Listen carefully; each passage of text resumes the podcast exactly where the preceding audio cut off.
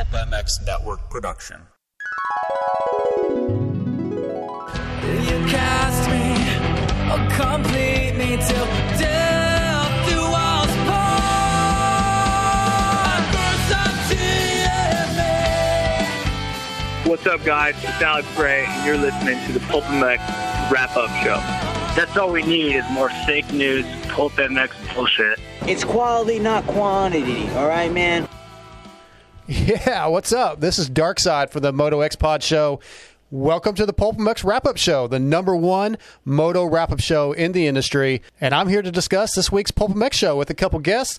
But first, let me tell you about our awesome sponsors. Guts Racing was established in 1990 as a premier off highway seat manufacturing company, offering high performance seat covers and foam for motocross, supercross, even off road competition. Guts Racing has worked with every top rider at some point of their career, from Steve Lamson to Jeremy McGrath in the 90s, Ricky Carmichael and James Stewart in the 2000s, and today with Rockstar Husky Pro Circuit Kawasaki and JGR Suzuki, as well as many others. If it's style and performance you want, you've come to the right place. Check out gutsracing.com for info on the many products offered, such as the Phantom Light Seat Foam. And listen, you know all about Michelin motorcycle tires from the Pulp MX show. And now I'm excited to announce the Michelin bicycle tires is a proud sponsor of the Pulp MX wrap up show. In 1891, Michelin patented the first detachable bead pneumatic bicycle tire, and to this day, Michelin continues to innovate and produce world class podium finishing products for both road and mountain bikes. If you'd like to ride the same Michelin bicycle tires as mountain bike legend Cam Zink and the 2019 EWS champion Sam Hill, then visit bike.michelin.com for all the details on Michelin's extensive range of bicycle products and follow them on Instagram at Michelin Bicycle. And of course, those who ride dirt bikes, motorcycles, ATVs, and UTVs know Motosport is the best place for OEM and aftermarket parts, riding gear, and accessories. Motosport.com's dedicated team of gearheads have the knowledge and expertise to help get your ride working at peak performance and have you looking good too. Whether you race on the track, ride on the trails, or commute on the street, make your next ride your best ride only at motosport.com. And I want to welcome on our new sponsor, Seal Savers. Since 1999, Seal Savers has offered the ultimate protection of the off road industry. Seal Savers is the original fork seal protection, starting with the original Seal Savers to prevent dirt, dust, and mud from getting into your fork seals. Seal Savers has since revolutionized fork seal protection with their zip on seal savers, making installation a breeze. So check out their full line of moto products as well as intuitive products for your side by side. Seal Savers is the original and the ultimate when it comes to protection. Enter the code PULP25 for 25% off at sealsavers.com. Hey, and don't forget to visit pulpmxshow.com for sponsor links and discount codes as well as the Amazon widget. If you want to be on the Pulp MX wrap up show with me to talk about the Pulp MX show, or you want to contribute a question or topic for the Hello Pookie segment, send it to darkside at pulpmx.com. Okay, let's get to our guests. That's Darkside, everybody. He did a good job hosting. He didn't lock up or anything. All right, my first guest of the night is brought to you by Michelin Bicycle Tires, a Glen Helen World Vet champion. Missing this year, Galdi. What is up, Ryan Gauld? Great intro. I'm glad you mentioned those bicycle tires. I know you got ran for those ones on the show.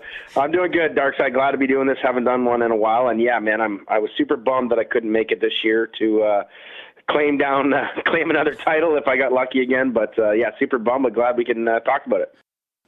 Also on the line, brought to you by Guts Racing from Race Tech Suspension. Checkers, what's up, dude? I'm excited to do this. I'm pretty pumped because you asked me to do it, and I think my, re- my response was the World Vet Wrap Up Show. Hell yeah! Yeah, dude, this is a. I, I've told a lot of people that last year's Pulp show after the World Vets was is now my all time favorite show. Uh, so I was really really excited about show 444 with Randy Richardson and Chris Keefer in studio talking about the 2020 World Vet Finals, and it was a really good show. I enjoyed it. I don't put it on the same level as 404, but I'm going to say it's really really close. What say you, Checkers? Um, I don't think it was as good. That is also my favorite show of all time. But I will say the Race Tech Rant segment, which we'll get into for sure, was probably the best segment ever in pulp history. I will say that part. I totally agree. Galdi, you were there last year. You listened to this one, uh, so maybe you're a little. It'd be hard to be unbiased, but what do you think of this episode? Uh, just like you guys, I was I was excited because Randy is hilarious and Keefer's got you know he's uh, got an un- unbelievable list of sounds and comments and funny stuff for sure. But I think just like what COVID has kind of done to the world, it kind of made it a little bit more mute uh, to what it was. You know, you didn't have all the countries, not everybody there, Yeah. bad weather. It didn't quite carry the same vibe, I think, for sure. But yeah, I mean, without me in the room too, I guess it kind of sucked. Exactly, exactly. I was disappointed when I found out you weren't coming, uh, make going to make it over. But you know, with everything going on, like you say, it is what it is. Randy is always fantastic. Uh, I, he may have rubbed Steve a little bit the wrong way at some moments during the show, and we're going to get to those things. Uh, but anyway, yeah. So as I said, the W uh, Vet World Championships this past weekend, a lot to talk about. So much to talk about that this show could go for four hours. Who knows? We probably won't. But uh, we're going to cover the races. We're going to start cover the start controversy, rant, berm lords, Heather servicing Keefer, and we're even going to talk a little bit about Christian Craig and Trey Canard. But honestly, those guys were sort of the almost an afterthought with this show, which is very unusual. But I'm I'm excited to get it going. Um, so let's let's for, first start off with the Glen Helen result. From Michelin, Motor, Michelin Motorcycles, this man responsible for all things rubber, as well as has a brand new uh, website to talk about tonight on the show. He also raced the World Vets. He went 3 1 in his class. It's the fastest man in Piedmont, Randy Richardson. What's up? Uh, also here, he is a regular co-host of the show, and he is uh, he won the national championship earlier this year, and now after this weekend, he dominated the first moto. Took a second in the second moto. He's a world champion. He's Chris Keefer, everybody. We are the champions of Glen Helen. I don't want to go back there for another two weeks. Suck it, Mike Brown. Mike Brown,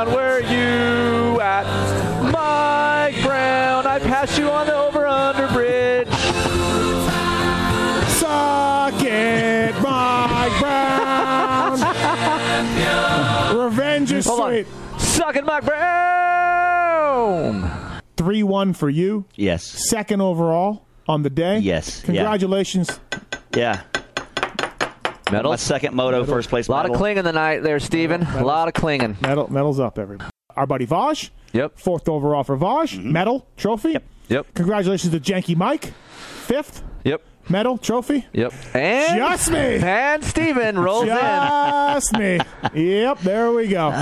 What was it? The condition? Six, six eight for seventh overall. Couldn't even pull out like a six eight for fourth. All right, Galdi. So medals up, everybody but Steve. Um, knowing Steve the way we do, that's got to uh, that's got to be bug driving him crazy. Uh, yeah, I bet you it's eating him up a little bit for sure. The way uh, how last year went, right, with the fourteen nine for seventh overall, and this year's six eight gets him a seventh, which makes more sense than usual motocross scoring. But I'm, I'm sure it's irking him for sure. But uh, it sounded like the boys had a lot of fun, kind of poking the bear, which made it all the best, you know, because he's the guy sitting behind the main mic, so he usually gets to, you know, throw out the fun and the and the goons and all that kind of stuff. So it looked like it kind of was able to backfire a little bit, and he. Uh, he did miss out on that fly uh, contingency, I believe, uh, from a few shows ago as well that they talked about as well. So uh, yeah, it was uh, sucks for him, but it was good for good for us to have a little bit of laugh at his expense.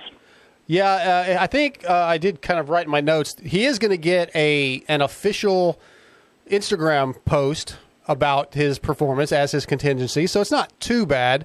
But uh, checkers, so bad conditions, rainy, muddy, cold. Surprised that Steve even raced at all in those conditions. So all in all, hell, I'm just happy that the guy showed up and raced. I mean, for our entertainment, I'm glad he showed up and raced. I mean, I tell people these days my bike runs on solar power. If the sun isn't out, it doesn't run.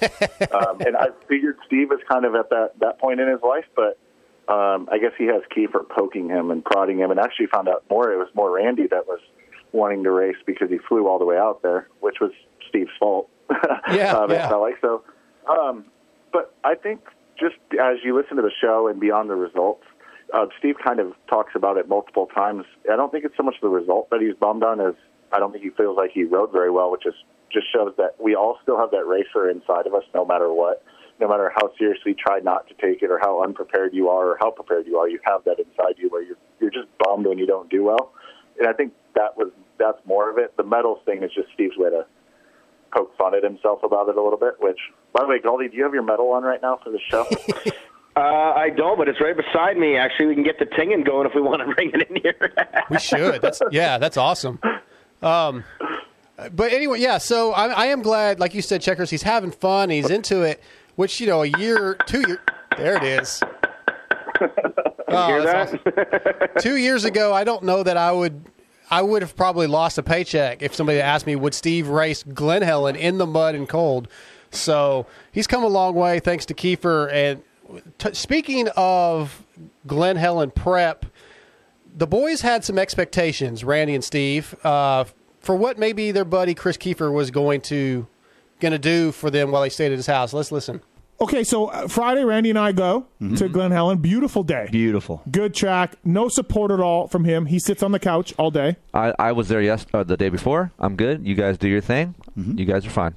and we unloaded it. I, uh, let me pronounce it Canadian. I borrowed the air gauge from you, and then uh, took it down there. So we checked the air pressure, right? Uh-huh. But then I look and I'm like, I- I hope the levers are where I like them because we didn't bring anything, nothing. No, because nothing. our friend is supposed to be there to support us with everything. We didn't Yeah. have tie downs for it. Sorry, I can't be your mechanic, your bike loan, your fucking room and board. Let me just everything. Let me yeah. just do it up. So Galdi, you lived some through some of this last year.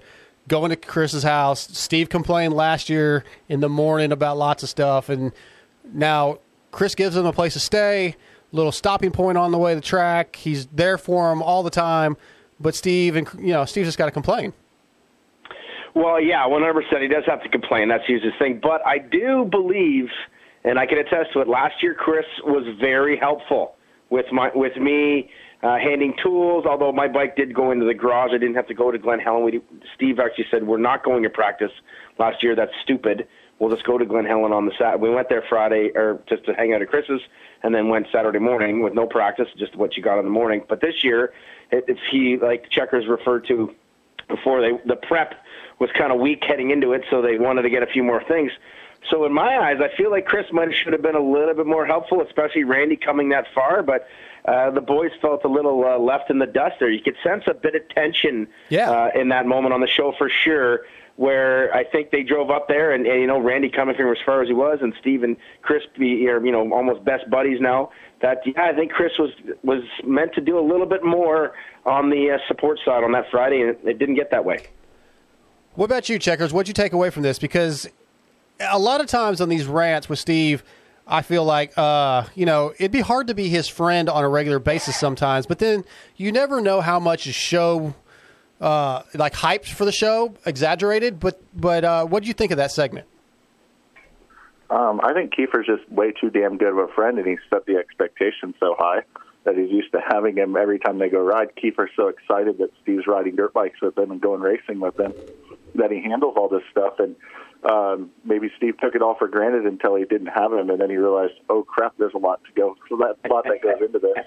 and much like the crap he gives Dark Side all the time, I think it was a backhanded compliment of thanks for all the stuff that you normally do for me. Ah, nice, nice way to look at it. Yeah, I, there's wow, times great layout. yeah. Sometimes when I listen to Chris and Steve or JT and Steve, I think, man, I, I wonder if I would lose my temper at some point with my buddy, you know, with some of the things that are said. And we're going to get to some more of those things as the show goes on. But it's just always a fun dynamic uh, listening to these guys. And we've got a little more about prep and uh, disappointment. Let's listen. So my situation was the bike, which was phenomenal, no numbers on it, and I had to register. Right, so I'm FMIP 222. So I mean, that is registered- Randy's handle. I like I registered. Oh, here we go. I registered as 222. well, okay. Doesn't matter. Two twenty two. That's what it was. Sorry. You could have been. You could have been 222. one forty nine, and you would have got So Keefer, So here's the thing. Keefer Here's the says, thing. "I got you handled with numbers." I got you. I got you. right. You, So I'm assuming the level of friend, like how we know each other. Right. I'm assuming you've got me. You've got me. FMIP 222. You've got me. I didn't know you had like an alter ego of me. Number 165. I didn't know that. He's like, I'm registered. I'm electronically registered. Yeah, we This go is to the- we Glen live in Helen a on digital Friday. world. I Yeah. can't change that. Yeah. I'm. I'm living in a digital world. we are li- So anyway, so I, I got you. I got 165. That's what I have. I'm not saying you got to be 160, but we could have mixed 51, 61. We He's could I rode that. I rode that bike more like a 51. you did. If we're doing this, you're shopping local. We're shopping high des. We go to lunch at the airport, which is apparently Steve's favorite place. Right, Had to he go loves there. it. We go to Mojave Motorsports, and they had just racks on racks on racks of numbers up there, 100% numbers. The only new inventory they really had was that uh, Dark Side replica graphics kit just for the front fender. So we bought that too. There's only one left. How stoked was the lady that you're buying numbers? She was pumped because She's no one pumped. buys enough. She's like, I'm surprised you guys are even buying these. Yeah, so 222, we got it done. Got it Um, done. th- th- it didn't seem like the Berm Lords Dark Side graphic kit was able to stick on very well with the pressure washer, but it could have been. It could have been going to Talladega. No, I don't. No, I don't think it was the speed. Right. I think it was just like the the the resonance, the Yeah. vibration at that high level of revving and vibration. It could have been vibrated the stickers off. You gotta stop. Yeah, I'm serious. Have you- um, have you gonna been ride to- 165.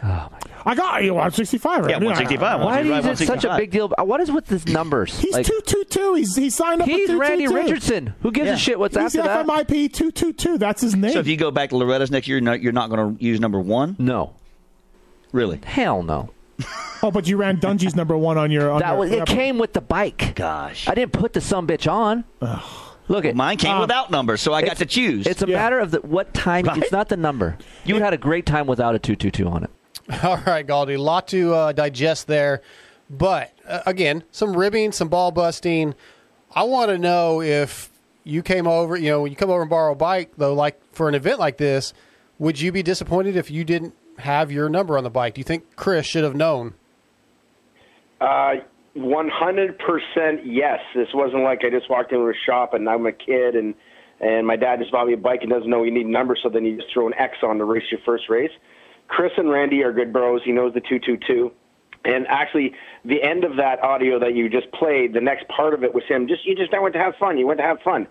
Well, one of the parts of Randy's thing is FMIP two two two, fastest man in P1. His his entire thing. He's one of the funniest follows on Instagram. Yep. How I forgot that, and then that symbol of that, and any photo that was taken at the track, or any social media that was shared, or anything that was, did not represent the real Randy Richardson. As as he said in the comment there, it represented the uh, the fake Randy Richardson or whatever, the alter ego. Yeah, yeah. So a bit disappointing there for the number side of things. Last year, um, Steve got Roost Graphics to print off a set for me. I'm not too sure why that didn't work out this year, but it sounds like Chris said, "Don't stress about it, boys. I got you." And he kind of half made that happen, and uh, um, he didn't. I don't think he represented the fact of what how much the number means to Randy in that situation for sure. Bit of a letdown on that one.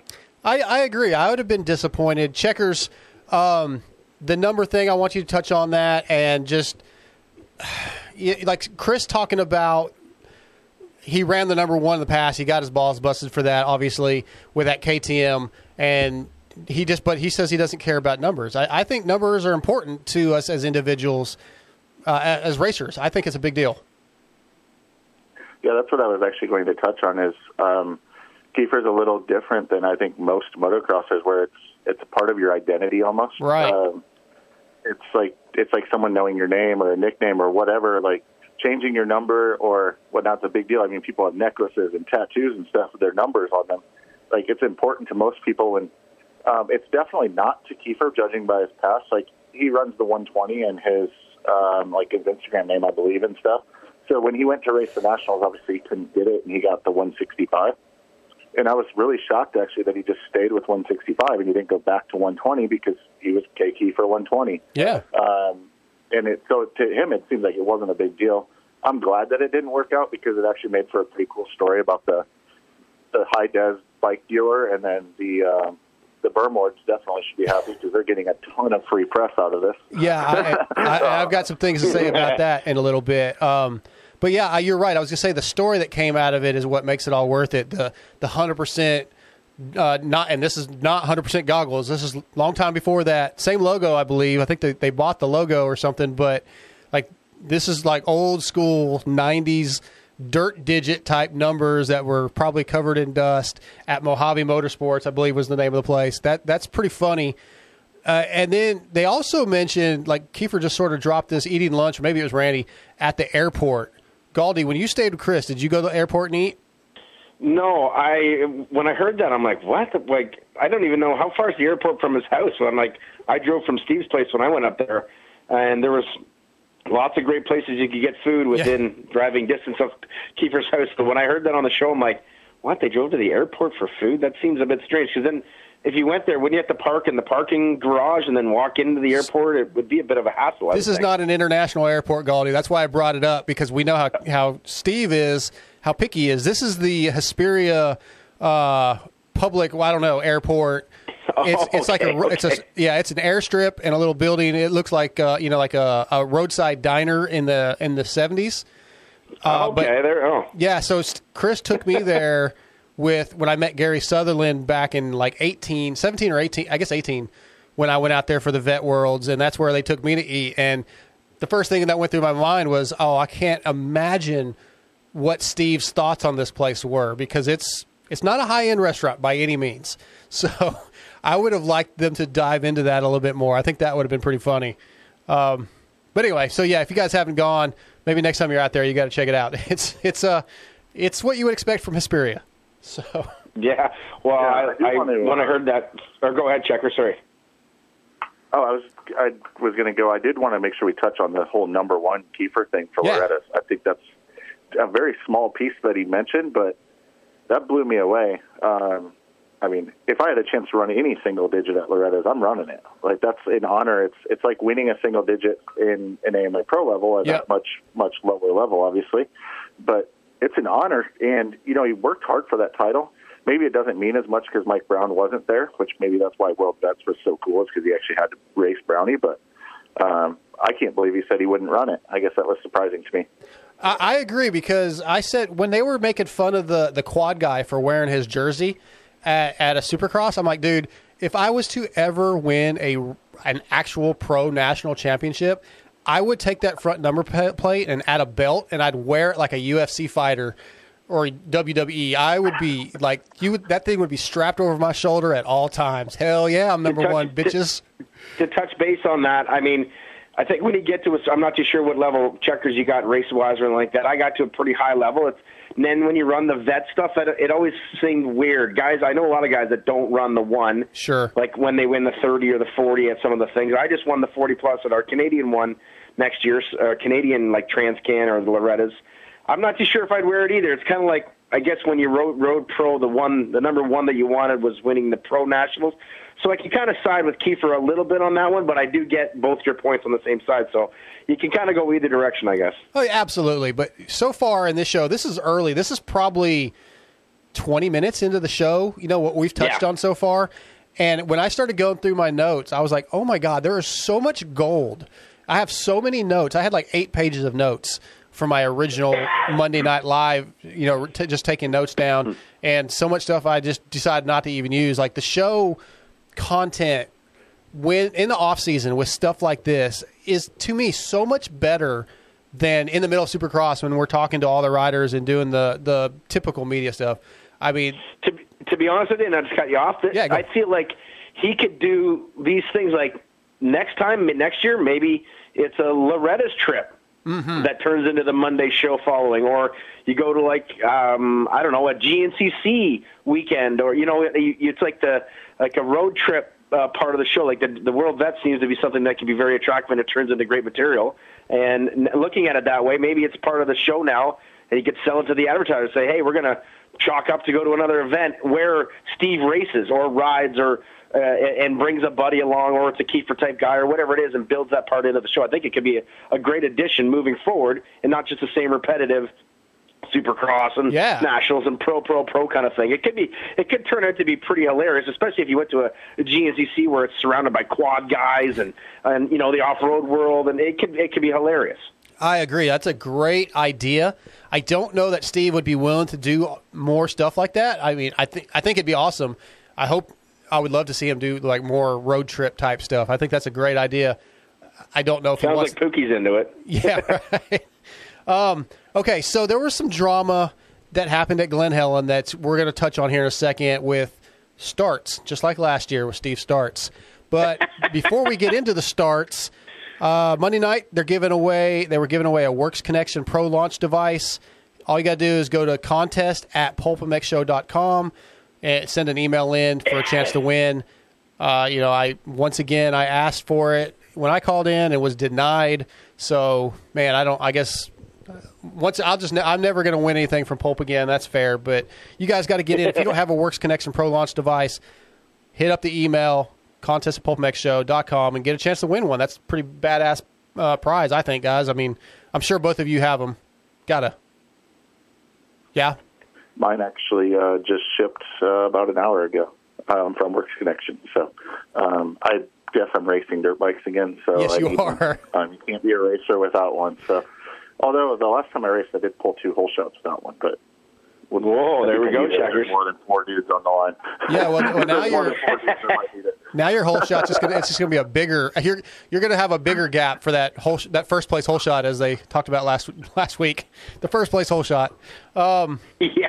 Okay, starts. So Steve was very frustrated with uh, Russell Wallace. I don't know if that's actually his real name. Let's listen to a little audio and we'll we'll talk about it. And you got a garbage start. Yeah, I a- fun. And, uh, uh, came around the pack. How many starts do you practice? My starts, back to that. Okay. I did two starts on Friday. we saw the start that the Pony Boy recorded last year. It wasn't good, I'll be honest. And I actually practiced some starts on Friday. One was good, Mm-hmm. one was horrible. Okay. And then he stopped at the horrible one. And I said, You practice some starts? Yeah. How'd they go? I had one pretty good. one was horrendous. And I'm like, And we're leaving. And you stop. That's why when you came home, I'm like, I did too. Did you stop on the good one? Nope, the bad one. I just left after that. Yeah, yeah. Second moto, and we're going to get into this. I got cut off out of the gate. I mean, I should. I did not get to jump at all. Not very good, and I got cut off bad. off Where'd you gate. get cut off? Off the start. Yeah, I you did. did. Okay. Now I was catching Mr. Wallace, Mm-hmm. and I was thinking of all the things I was going to do to Mr. Wallace when I Or- got up to him. Or say to him. Or no, just just do him on the track. Mm-hmm. And then I started riding shittier because I was angry. All right, let's start with you, Checker. So with this, we're going to get into deeper into the actual footage of the start and a little bit later in the show. And for people listening, it, I say this every week: if you're not watching on YouTube, this was damn sure the show to go back and watch on YouTube. Uh, to watch the individual reactions, facial reactions of the guys in studio, plus video that got played later. You're missing out if you're not watching it on YouTube. But this is once again, checkers. Again, typical Steve. Like, why only practice two starts? He's just ready to get out of there. Ah, one good, one bad, good enough for me. I'm out. Uh, not not super prepared, not super serious about it. Eh, I don't know if that's a horrible thing, but it definitely added to what came later in the day on Saturday. it seriously um it makes my blood boil honestly Okay. a little bit uh, makes me angry it's like um myself i was helping a rider this spring and it was jenny's little sister and she was terrible at starts and she'd practice like one start a week if that and i'd be like go in your yard i don't care put your boots on and practice some dang starts it's not hard i mean it showed steve's lack of preparation and practice but I know from talking to him, he rode like five times in seven days leading up to it. Why are you not practicing starts, especially after last year, where yes, it was a funny joke and he didn't really like. He wasn't upset about it last year, like people giving him a hard time. But you know it's a weakness. You got yourself a start button this time from Works Connection, so get out there and practice the dang starts. I, I feel like if Keefer would have showed up on Friday, he would have made Steve not stop at two starts and would have made him practice multiple starts but it just drives me absolutely nuts. And then it just compounded it, obviously, being a mud race of not having a good start. What happens? Yeah, well, and again, leads to great stories that we're going to get to talk about. Um, Galdi, so he he mentioned in there, and I didn't use this part of the audio. The things he was, he talks about, you know, he he got up after the guy cut him off and was chasing him down and catching him, and was thinking about all the things he was going to do to Rusty Wallace, Russell Wallace. Uh, Wallace. that, was, that was the Randy Randy Richardson joke there, and, I, and that may actually Yeah. be in some audio I have later. But uh, Steve had his top three things he was going to do to Russell, and that was T-bone him, send it across multiple ruts, or stop in the corner and just look back. All these are funny, uh, but do you? I don't know, man. What do you think? Does Steve, if Steve catches him, does he do any of these things? Absolutely not. No, he definitely uh, massaged that a little bit for the show. He is a big, uh, nice, soft teddy bear with all of that kind of stuff, and there nothing would have happened to uh, Russell, A.K. Rusty Wallace, uh, in that incident for sure. Um, but it, you know what? Like like Checker said, it, it is an utter disappointment uh, for him not to practice a little bit and get a little bit going. And then, but I mean, if he got good starts all weekend, then we would have heard about how good starts were all weekend. But now not having that has created another amazing video that should last, well, I guess 300 and you know 55 days or however later we are now 357 days Yeah. later kind of thing till next year um, but uh, yeah if you don't practice those things those things happen but i guess if he did do it then we wouldn't get the material for the show and then we also wouldn't getting him lying about all the aggressive things he would have done because like everyone knows he is just a big fluffy teddy bear Right. Yeah. I, but we've all been there, right? Where we're hot under the helmet. And Oh, yeah. in his mind, he's ripping, catching them. So that's cool. And his first start was pretty good. It wasn't terrible. Yeah. So yeah, not, uh, just great stories though. I just I could have listened to the show for another two or three hours that night. Um, and I, I want to men- give a shout out. Clint on YouTube said that uh, while this was going, discussion was going on, he said, "Oh, Steve went full bam bam." Thought that was a pretty good little little quote. We had lots of good st- lots of good chat room discussion on this show on YouTube, and I'm sure same thing on Discord uh, on uh, uh, you, Facebook. Snowboard. Yeah, you know, yeah. I was gonna say Facebook and snow, uh, snowboard on Discord. Lots. I can't keep up with all of them. Like I try to keep them all open, but man, if you guys aren't watching and doing and socializing with us w- during the show Monday, you're missing out. Um, I want to thank Seal Savers for coming on board this year. Since 1999, Seal Savers has offered the ultimate protection to the off-road industry. Seal Savers is the original fork seal protection, starting with the original Seal Savers to prevent dirt, dust, and mud from getting into your fork seals. Would have been perfect to have on your bike at Glen Helen this weekend. Seal Savers has since revolutionized fork seal protection with their zip-on Seal Savers, making installation a breeze. Check out their full line of moto products as well as intuitive products for your side-by-side. Seal Savers is the original and the ultimate when it comes to protection. Enter the code PULP25 for 25% off at sealsavers.com. Okay, checkers, let's get back to since this show is really about being, this episode especially is about friendships. Uh, Steve tells Randy that sometimes dealing with Randy is a little bit of, of a production. Let's let's hear what they have to say. Randy jumps behind me on Friday at Glen Helen. He's like, "Hey, first of all, everything with Randy is a production. Every fucking thing is a production. Like it is just." It is just hold on. Let me get my GoPro. Let me get my phone. Let me document this. Let me like everything. You just you just like okay, all right, Randy. Okay, okay. Is like- right? Can we be soul riders for the day? yeah, can we just be soul riders? No, we gotta be. We gotta be. So Randy's like, I got my my chesty GoPro, and I'm gonna jump behind you in the wrong practice, but I want to go out there.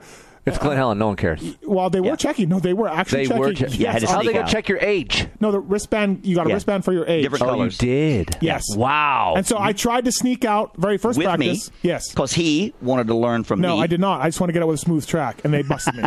so he's out there, and dude, he's behind me, and I, well, I don't know he's behind me, but I hear Justin Barcia on a 250F behind me.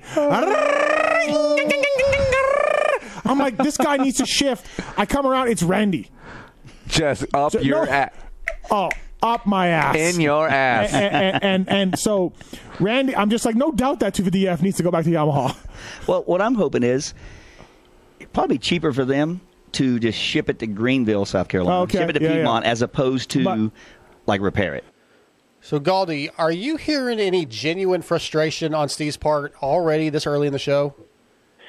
A little bit, yeah. I think. Um, I mean, if you, like I said, if you follow the FMIP two two two on on social, there really isn't anything that he doesn't record or or share or anything. So. Uh, it be Steve being Steve with his show, and and uh, you know he's obviously got the great show and a great following.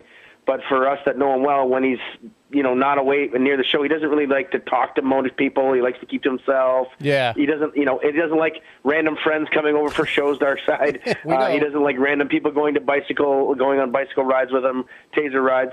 So you could tell that he was this kind of thing gets a little frustrating, and almost go back to last year when we first got in the Sprinter, and the story that Greg told before Steve got his coffee. It was like you could just you could see him turning into the red Kool Aid man. The blood was just flowing to the top of his head. So I feel like yeah, the production that Randy has got got under Steve's skin a little bit when uh, when these things are going on for sure. But I, I'm assuming it just kind of mellowed out. But although although this was right away on the Friday, so it went all weekend long. So he must have just had to push it to the side and, and just deal with it because obviously it always comes out in, in awesome laughter and, and, like you said, the friendship side of it. Yeah, and Galdi, he, you know, what do they always say about Randy's social media? I mean, it's the same thing they say every time. the best follow on the, on Instagram. well, it takes a lot of work, right? If you got to you got to Yeah. film everything to get that gold, so you, you can't have your cake and eat it too. I think. Um, and checkers, how about the story of Randy's laps inside rut, f- going up the hill, fell. You know, second rut, fell. Third rut, fell.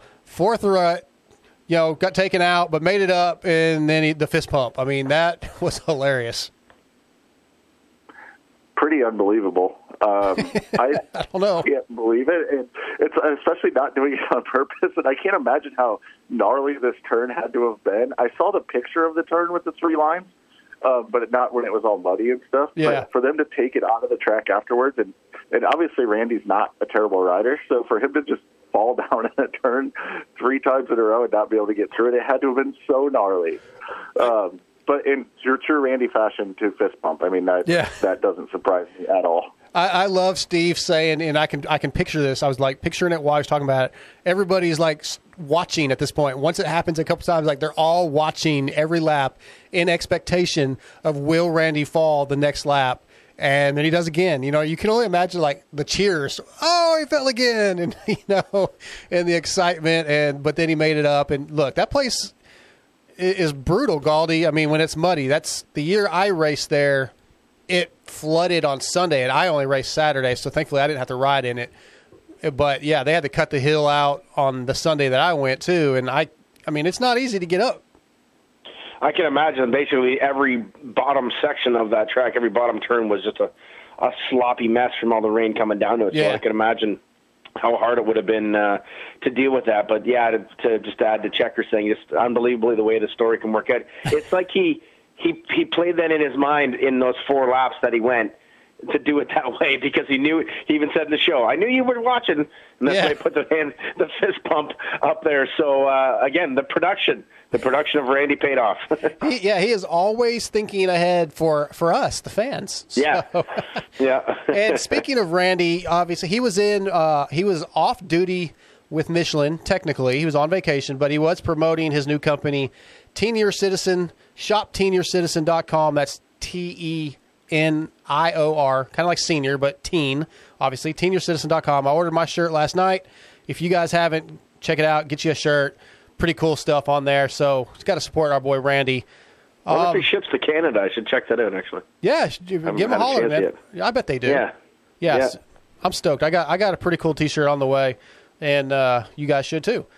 So, as I mentioned early in the show, at the beginning, Christian Craig and Trey Canard were guests on the show.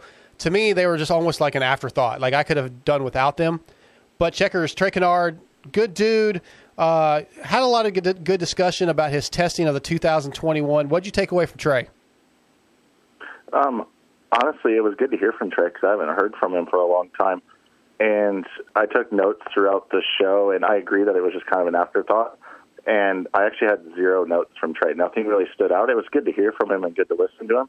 Um, I could have completely not had that part of the show and would have been just fine. Yep. Um, any other show, I think it would have been great. It would have been a great segment. It just it didn't really matter there. Although I can't remember what it was. He poked at Steve Wright when he got on, and immediately just set the tone. Obviously, they have a very good relationship, and um, I think it goes beyond just media guy and in person and you know rider relationship. I guess I'd still consider Trey a rider, even though he's more on the test side now, um, which was pretty entertaining. But other than that, yeah, it was. Uh, they had, and then a few Tim Ferry comments thrown in there, which are are pretty par for the course with with those guys. But um, I had some notes with Christians because I thought that that some stuff stood out there. But yeah, the Steve and Trey one, it didn't really nothing really stood out to me. Yeah, we'll get to Christian here in a moment. Um, what did stand out to me, Galdi, was the jokes again, right? As you know, uh, Checker said there were some jokes in the beginning, but once they started talking about the bike, Steve asked him what happened with that ignition, and Steve said, "I blame you, Trey." And Trey threw back it. It was Chris Keefer's fault. Um, yeah, that was good. that was quick from Trey. Yeah, it, again, just like Checkers alluded to, the the joking side of it is what you kind of remember out of it. Other the the talk about the bike and how he, uh, you know, talked about the motor. The motor was better this year, and I, I did catch a few things. I listened to it there, and I'm like I said, uh, or like Checker said, sort of took some mental notes on it, but nothing really, you know, you know, gave right into it. Whatever, it's the poking of fun. But it's kind of cool uh, what you see that Steve has built on the show between some of the riders, even though you know Trey's not in the same position he was, but he he he has earned such a respect from his racing career, and now he's sort of transferred that respect into the PulpMX show. And and you know if you've been a listener from the very beginning of this, it took a long time for Steve to get there. So when you you hear that conversation and that sort of friendship camaraderie on it, it's it's pretty cool to see the respect level because as a media person. At times, you're throwing these guys under the bus, and I think that's what we'll get to on the, the Christian Craig side of things Yep, because there was some talk there.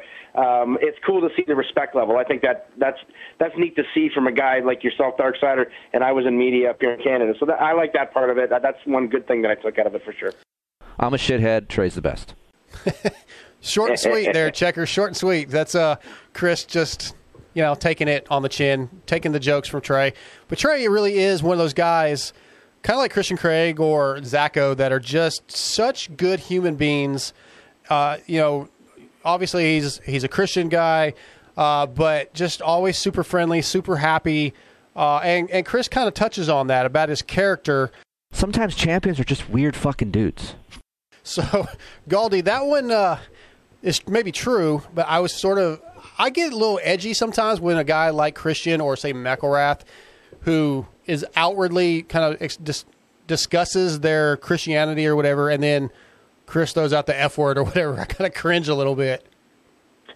Yeah, for sure. I mean, you always uh, when you talk to a, a rider like a Trey or a, a McElrath like that, they're they're so their demeanor is just the same all the time. And yeah, when you you, you feel like you're well, you feel like you're a real asshole when you talk the way you normally would like that. Like you almost feel like you're you know in a uh, for lack of a better a word here church when you're around them. So you wouldn't do that when you're in a church.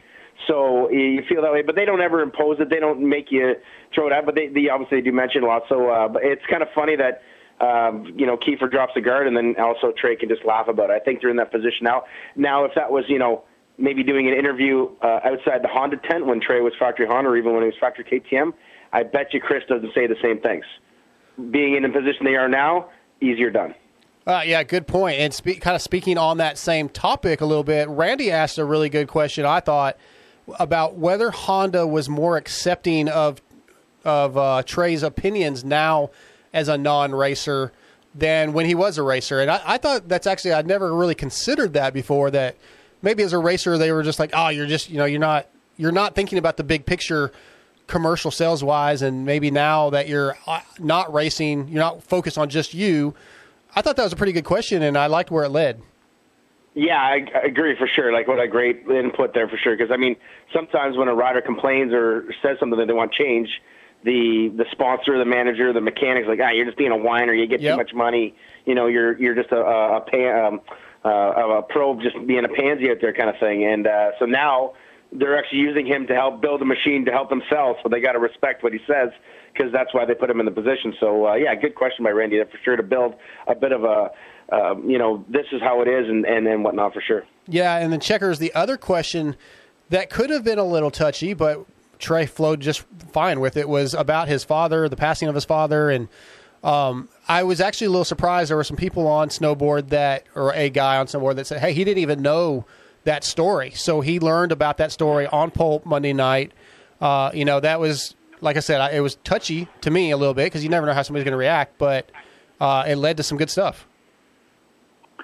Yeah, I think there's a couple things at play there, though, too. One, you can definitely hear Chris's um, tone change when he's delivering that question Mm-hmm. to Trey, where he put Chris has this very soft, loving side to him for sure um, that comes out, and he switched from his laughing, joking mood and being kind of a, a smartass to that that tone. And then also, I'm sure Chris and Trey had spent a fair bit of time together with Chris's development work True. um, on that bike. I'm sure he's around Trey um, to where he he felt comfortable enough. And Trey's pretty openly open about stuff in general.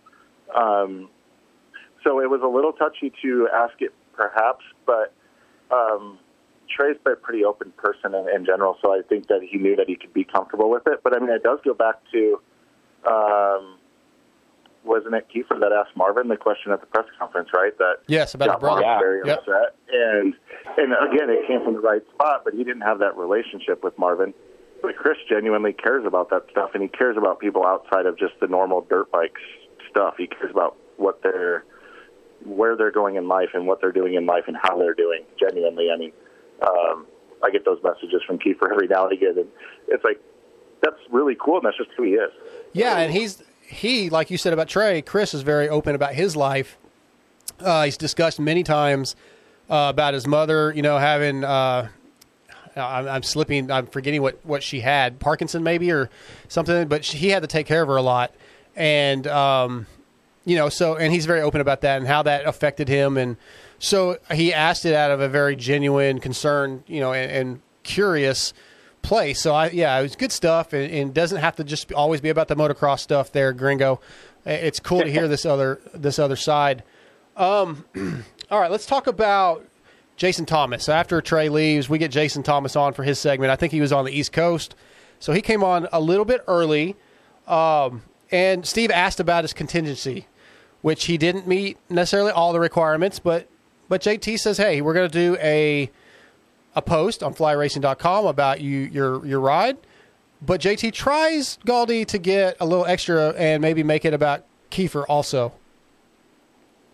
Yeah, he. Uh, well, they were trying to kill two birds with one stone, I guess, Yeah. on the post, I suppose. But I, I, I probably the reason why that was uh, he was firing from the hip on that one just to try to poke the bear. I would think uh, so. JT was probably listening a little bit leading up to it and seeing them, hearing a bit of that frustration or knowing there was some frustration. There was probably text messages going during the show to JT. Those guys are all so close, or somebody in a group chat, or uh, one of those kinds of things. So he knew he knew when he got on the phone that there was already a some frustrations going on. So yeah, he just fed into it, and that was beautiful. Uh, you know, and uh, as Randy kind of alluded to too, he can put him down as the you know the sixth photo in a in a photo of ten or whatever it is. Or, Yes. or no, actually, I think Swipe he said left. seventh photo because he got seventh place. That's So, perfect. Swipe yeah, left. So, yeah, exactly. Yeah, swipe left.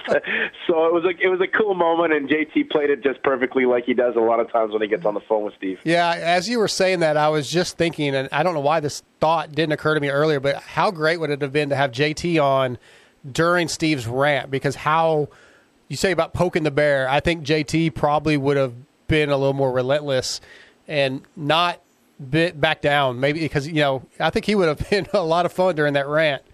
Uh, y- yeah, no, JT, I think, is probably the man on the very top of the uh, getting under Steve's skin podium. Yeah. Uh, right there for sure. Uh, from anybody listening for over the years, uh, they're like best friends, and uh, he's one of the guys that can get Steve all riled up, and it it's always enjoyable uh, banter on the radio for sure. Absolutely. So, uh, something else, you know, Steve was talking about the mud and pulling tear offs, and I just I got this little piece of audio. It really almost is irrelevant, but I got to play it. And I was okay, and then I got totally covered. I had to slow down and pull a tear off. Yeah, that's the worst is when you just can't see at all. I couldn't see it- You just go full blind. Yes, and I slowed down because I'm not as good as all you guys to pull a tear off at speed. So I slowed down to pull the tear off, and then I was worried about getting ass packed by guys behind me. Yeah. Any thoughts on being ass packed checkers? Uh, new sound drop for sure. Yeah. Yeah. Uh, that is a super scary feeling though when you're at the front of the pack and you just have guys coming after you. and You know they're blind. If you're blind, they're blind too. Sure. Um, those are moments of racing that I I don't like as a vet guy. It's I could see where also Steve was just he has doesn't race enough, so it's not just second nature for him either. Being around other guys going into a first turn, um, so it's super strange feeling for the guys that race a lot. You you take it for granted until you don't do it very often. So um, I'm sure being blind in the mud, full panic, um, was probably not that much of a fun feeling. No, and, and again, I, I think it's clear why I wanted to play that piece of audio because yes, it is a good new sound drop.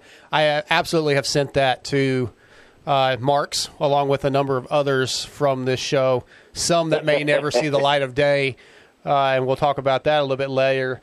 Um, I, okay, so at this point, Steve decides he's going to fill JT in on the Russ, Russell Wallace situation. Like, yes, the dude went over on you, no doubt about that. Badly. He that guy, um, Russell Wallace. He Russell Wallace. Yeah, Russell Wallace. Okay, That was so his name. and he's I think I've looked into it. He could be a descendant of Rusty Wallace, so perhaps it's just in his genetics to turn left. He owns a percentage of the blame pie. Yes. And we'll Uh, discuss that tonight. Ninety-eight percent of the blame pie. Okay, that's Okay, that's so- where you so- see it. in the show. But let me ask your opinion of this. And you- you're certainly you're much more of a racer than this guy over here, the tire guy, and you're much more of a racer than than the guy in front of me here. So you're going to side with me. I know this because we always agree on everything. So. um when you start next to a person, JT, off a start, right?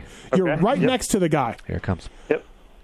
When this guy immediately, okay, when this guy gets the jump on you, unfortunately, let's say you just didn't quite have the, the jump that you needed, which was me, my fault, my bad on that part.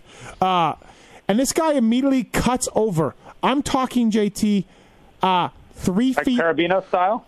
oh, I don't know. Does Paul do this? Oh, Parabino's the king of that. Like immediately swerve your direction to cut you off and make you let off. This guy clean Wait, wait, wait, wait, wait. Hold on, hold clean on. me hold out on, hold on, five on. feet out of the gate, JT. Uh, do I have a right to be angry? Oh, well, you think you know what I'm going to say. Of course. I would be doing donuts in that guy's pit area. I had some words with this gentleman after the race. He was unaware of what he did. The guy looks back to like go dap Steve down, like to bro him down, you know? After the race. After the race. and Steve just was like, Not no, bro, this that." is not that kind of conversation. No, this is not good job. This is not good job. Not good and, race. And, and, and JT, I was catching him. The guy looks back to like go dap Steve down, like to bro him down, you know? After the race. After the race. and Steve just was like, Not no, bro, much this that. is not that kind of conversation. No, this is not good job. This is not good job. Not good and, race. And, and, and JT, I was catching him. He does it on purpose. He wants to make that person let off so he, he gets the start. If that was the case, you have every right to set fire to their easy up. All right, checkers. I'm going to let you go first. Uh, obviously, this is a recap. Some of this was from earlier in the show, the audio I put all together, but we get a little more detail of what happened. Uh, we get Steve obviously feels like it was 98% Russell's fault. Uh, the other guys are kind of giggling in the background, maybe not so much. I love having the fact that the other guys were there to witness it. So we're getting multiple views, multiple opinions, uh, and then we have JT's, you know, anger that he could have when he's racing. I- just love everything about this. It's uh, pretty crazy because I can see it in the moment, right? Like they talk about it in the show. Actually, adrenaline runs high, and so you come off the track and you're fired up. But usually, you know, five ten minutes later, you kind of calm down a little bit. You can hear it in Steve's voice that he's still uh, genuinely upset at the guy and genuinely believes it's mainly that dude's fault. yeah, which you clearly. have your own opinion on it, and you know later, we get the opportunity to see it later in the show and and whatnot. But the fact that he's still upset is is quite amazing for one, and then secondly, I guess to be honest, I'm I'm thankful that Steve had a terrible reaction out of the gate or spun or or something to where the dude just kind of came over and and Steve just fell over versus tangling bars if he would have gotten a good start and actually falling hard because then we can't laugh about it. The fact that his start was so terrible and he's so far behind, we can actually laugh about it because he's okay. So, but Steve's definitely genuinely pissed off. Oh yeah, and it, again, if you watch this, if you haven't, you go back and watch it. As we get later into the actual race tech rant, you see it. So, and we're going to talk about that. Obviously, we'll get to it. Uh, Galdi, just the guy's reaction, and then like Keefer's story of like the guy didn't even know what happened. He was ready to, you know, to dab up Steve or dab down Steve or however he put it. Like that guy was completely unaware. Makes it even better. Yeah. Uh, well, first thing I've I've learned, I guess, what dab is. That means burrowing down. Wanted to give a guy a high five. I didn't know what that word was. I thought it was like fist Uh, bump, what but I thought that was a when I listened to the show. yeah. Uh, but yeah, like the guy was completely unaware. I mean, if you we again, we're going to talk about the video, but if you watch it, he just he he has no clue what he does, the way that he comes out of the gate again, which just adds to our laughter. And then what Checkers just said, glad that he didn't get hurt because then it just makes it easier for us to have the laugh, poke the fun. Um, but I, I truly love. I, I never really got to race JT. We're right around the same age. Um, we never crossed paths when he did race in Canada and stuff like that. But man, I, I tell you, there hasn't been a story that he's told or that I've listened to on his podcast or anything where that guy, if something doesn't go his way, he is the angriest little bastard. Go and set fire to an easy up, do donuts in his tent. Um, like it's awesome. I freaking love that passion. Yeah. Now, so, uh, totally asked backwards to what Steve said. Steve, I don't think would have done what he said he would have liked to do. JT, I would have bet my mortgage and my children on that he would have. A hundred percent. You know, and watching the video that we see later reminded me of like maybe two years ago when our, our local track Swan. I was lined up next to a guy that I'd been racing with all year, and he did the same thing, and it was an accident. He came over to the left, I mean, like literally six feet out of the gate, and I went over the bars, or you know, tucked the front end, just like Steve fell fell down. My nephew was there for the first time to ever watch me race, and he's like, "Uncle Jamie, you didn't make it very far." because I didn't get back up. I actually was like couldn't breathe once again my ribs, but I wasn't mad at all. Like I just was like, eh, shit, whatever. Like the guy didn't mean to do it, you know. I just I went and talked to him later and was like, ah, no, whatever, no big deal. Just I guess maybe I don't take it as serious anymore. But Steve was absolutely fired up. I think he's still mad today. Uh, so who knows how long this may drag out? It could be entertainment for weeks to come. Um, once again, I want to thank Michelin Motorcycle Tires, which we all know about. We all know about Michelin Motorcycle Tires from the PulpMX Show. And now I'm excited to announce that Michelin Bicycle Tires has been a proud sponsor of the PulpMX Wrap Up Show. In 1891, Michelin patented the first detachable bead pneumatic bicycle tire, and to this day, Michelin continues to innovate and produce world class podium finishing products for both road and mountain bikes. Not 20 inch just yet. Uh, if you'd like to ride the same Michelin bicycle tires as mountain bike legend Cam Zink and the 2019 EWS champion Sam Hill, check out bike.michelin.com for all the details on Michelin's extensive range of bicycle products. They are the best mountain bike tires I have ever used. Thank you, Randy Richardson. Okay, uh, let's see here. I have a couple notes on the X brand tear offs. Just one little thing that it's again non motor related checkers. But Steve, and I guess I need to ask you this, Galdi, since you're from Canada. Steve was unaware that the flu vaccine could be free if you have insurance. I, I thought that was just kind of interesting. I don't know why. Um, yeah, well, I should know that. We get it free in Canada. It's free up here. Okay, uh, so it- oh, get that- it at any of your local clinic or hos. Uh, I don't even think you have to go to a hospital. You just go to the clinics. So, but for him to think it isn't down there, I mean, he, he's maybe being a little bit of a dumb Canadian on that one because we think you guys have to pay for everything down there Right. with your healthcare system, right? Where we get everything for free. Uh, sure, Although sure. he did just pass his citizen test, he's not sworn in. Right. Uh, I believe that's part of that show too. Uh, not sworn in there, but um, that uh, maybe is not one of the questions. Yeah, maybe I guess not. But I thought I just I don't know. I, I wrote down as a note. I thought it was kind of funny that he just didn't know because you see advertisements all the time. Get your fr- free flu vaccine. I don't know how, the last time you've ever driven with him or looked at anything. He doesn't have his head out of the cell phone ever when he's looking around at like billboard signs Gotcha. or Okay. advertisements and stuff. The websites he's going to aren't aren't probably uh, saying, "Hey, get your flu shot over here down beside uh, the Lion's Den." Gotcha. Okay, fair enough. Um, okay, one more uh, X brand tear off question. What rant? This was for Keefer. What rant of Steve's is the most ridiculous? And Chris said, you know, he usually agrees on the moto stuff, but the e-bike stuff was most ridiculous to him. Checkers, I just want to see if anything stood out to you. Does one come to mind? Um, man, he always goes on so many, and they Yeah. last for so long too. So I'm trying to pull a good one out because I mean, it like his his rants in general. Of I mean, there's the that points one, right? That's that's always a go to. He's Yeah, got yeah. go tos, but Chick Fil A's I mean, that was one for a while. But yeah, he has these, and it's not like he just brings it up one show. It's it's literally like that's the inside jokes of being a pulp listener. Like if you miss a show, you literally miss so much because Yeah. there's like all these little new new jokes and nuances that start.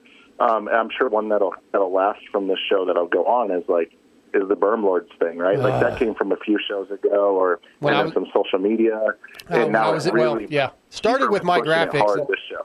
started with my graphics, and then I wore the T-shirt in uh, when I was in studio, and that that's really where it ramped up. And I, I've got I've got something to say about Berm Lords too in a few minutes, but let's get to Christian Craig real quick. Um, Star Racing's Christian Craig. I, I you know typical stuff talking about J Mart flying at the track, Mookie's flying at the track. Uh, Christian saying that hey, it's still weird getting used to the new program, new team, all the stuff we would expect out of an interview with Christian Craig.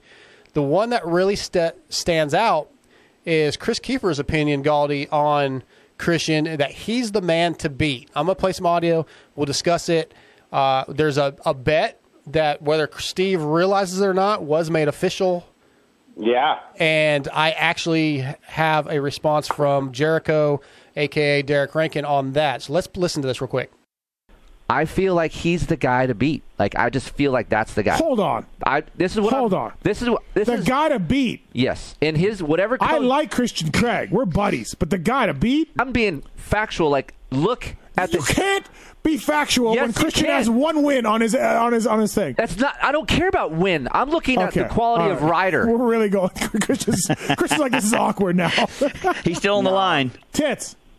I know you've barely Yes, been paying sir. attention. No. But is, is Christian the Wake man up. to beat in 250 Supercross next year? Pretend he's not on the line.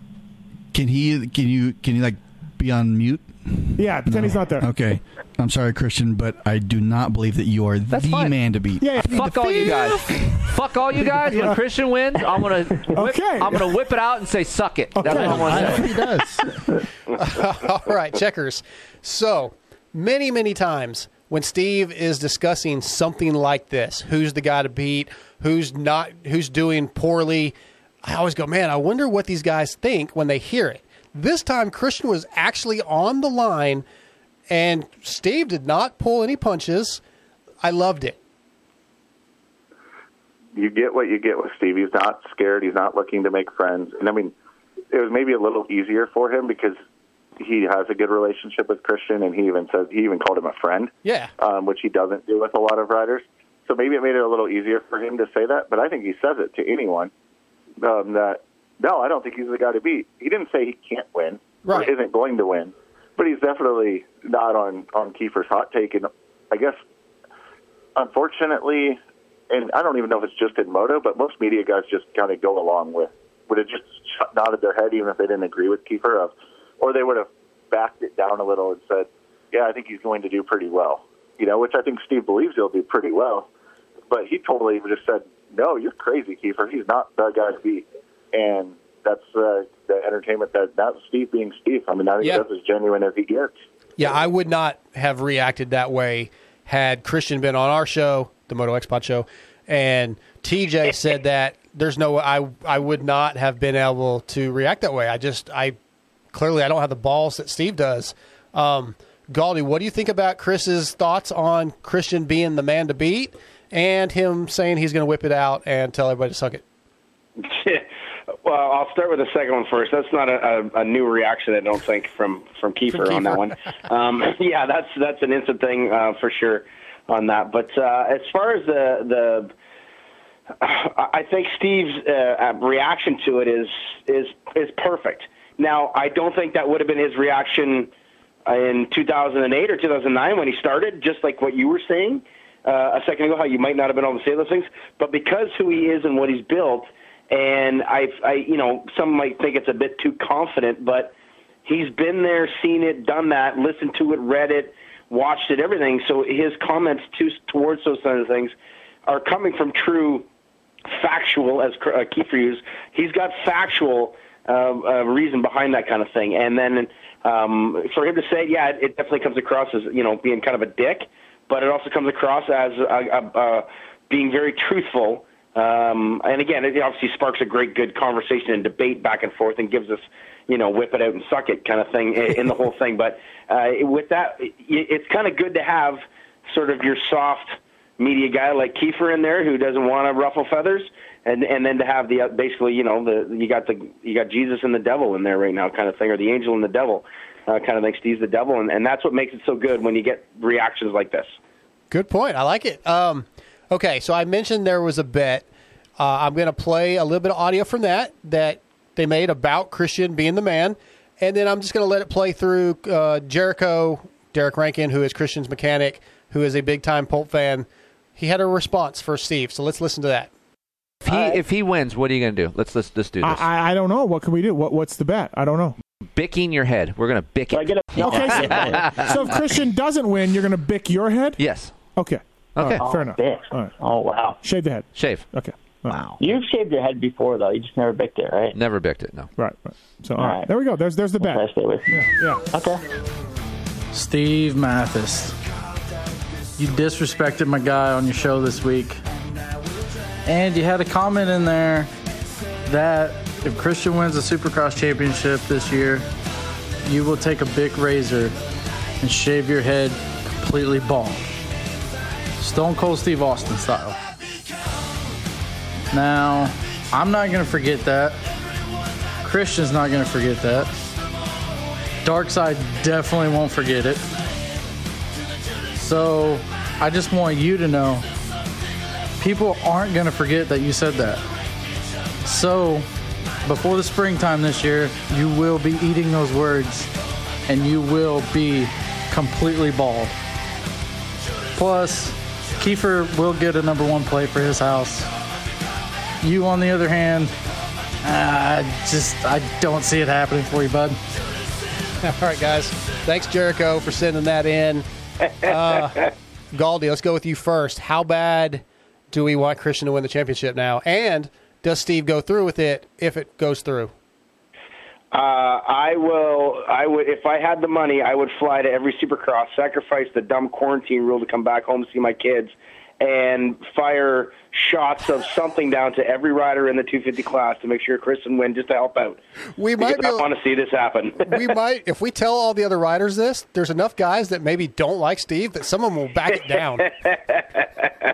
Uh, it would be it would be bittersweet to see this happen for sure. And uh, like most people, I think people like Christian Craig a lot. He, Yeah. uh, his wife does a great job on the vlogs. He's got a great kid, a lot of personality there. His dad with the history.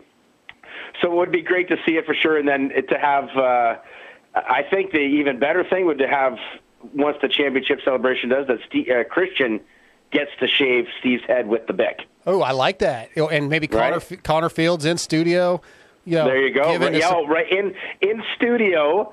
Oh, in the hot tub. Well, maybe not in the hot tub, so you can put hair in the hot tub. But yeah, but uh, it, it would be. I mean, even to see Keefer do it as well, just to, just for the fun side of it, to make the the bet super legitimate either direction. Um, it, that that was a great segment of that uh, the show on Monday for sure. That was a lot of fun Yeah. between friends, and and now. Uh, I mean, I think Jericho's every, you know, say if he's doing the 25 lap uh, practice mains, there's got to be one of the pit boards has just got to have a picture of a guy with a bald head, or maybe they make a nice meme and stick it to the side of the box van or something, or the truck or something, Uh. where where someone's already got the head shaved off Steve somewhere there. You know what I mean? Awesome. I love it. Uh, There you Checkerz, go. how do you feel about it?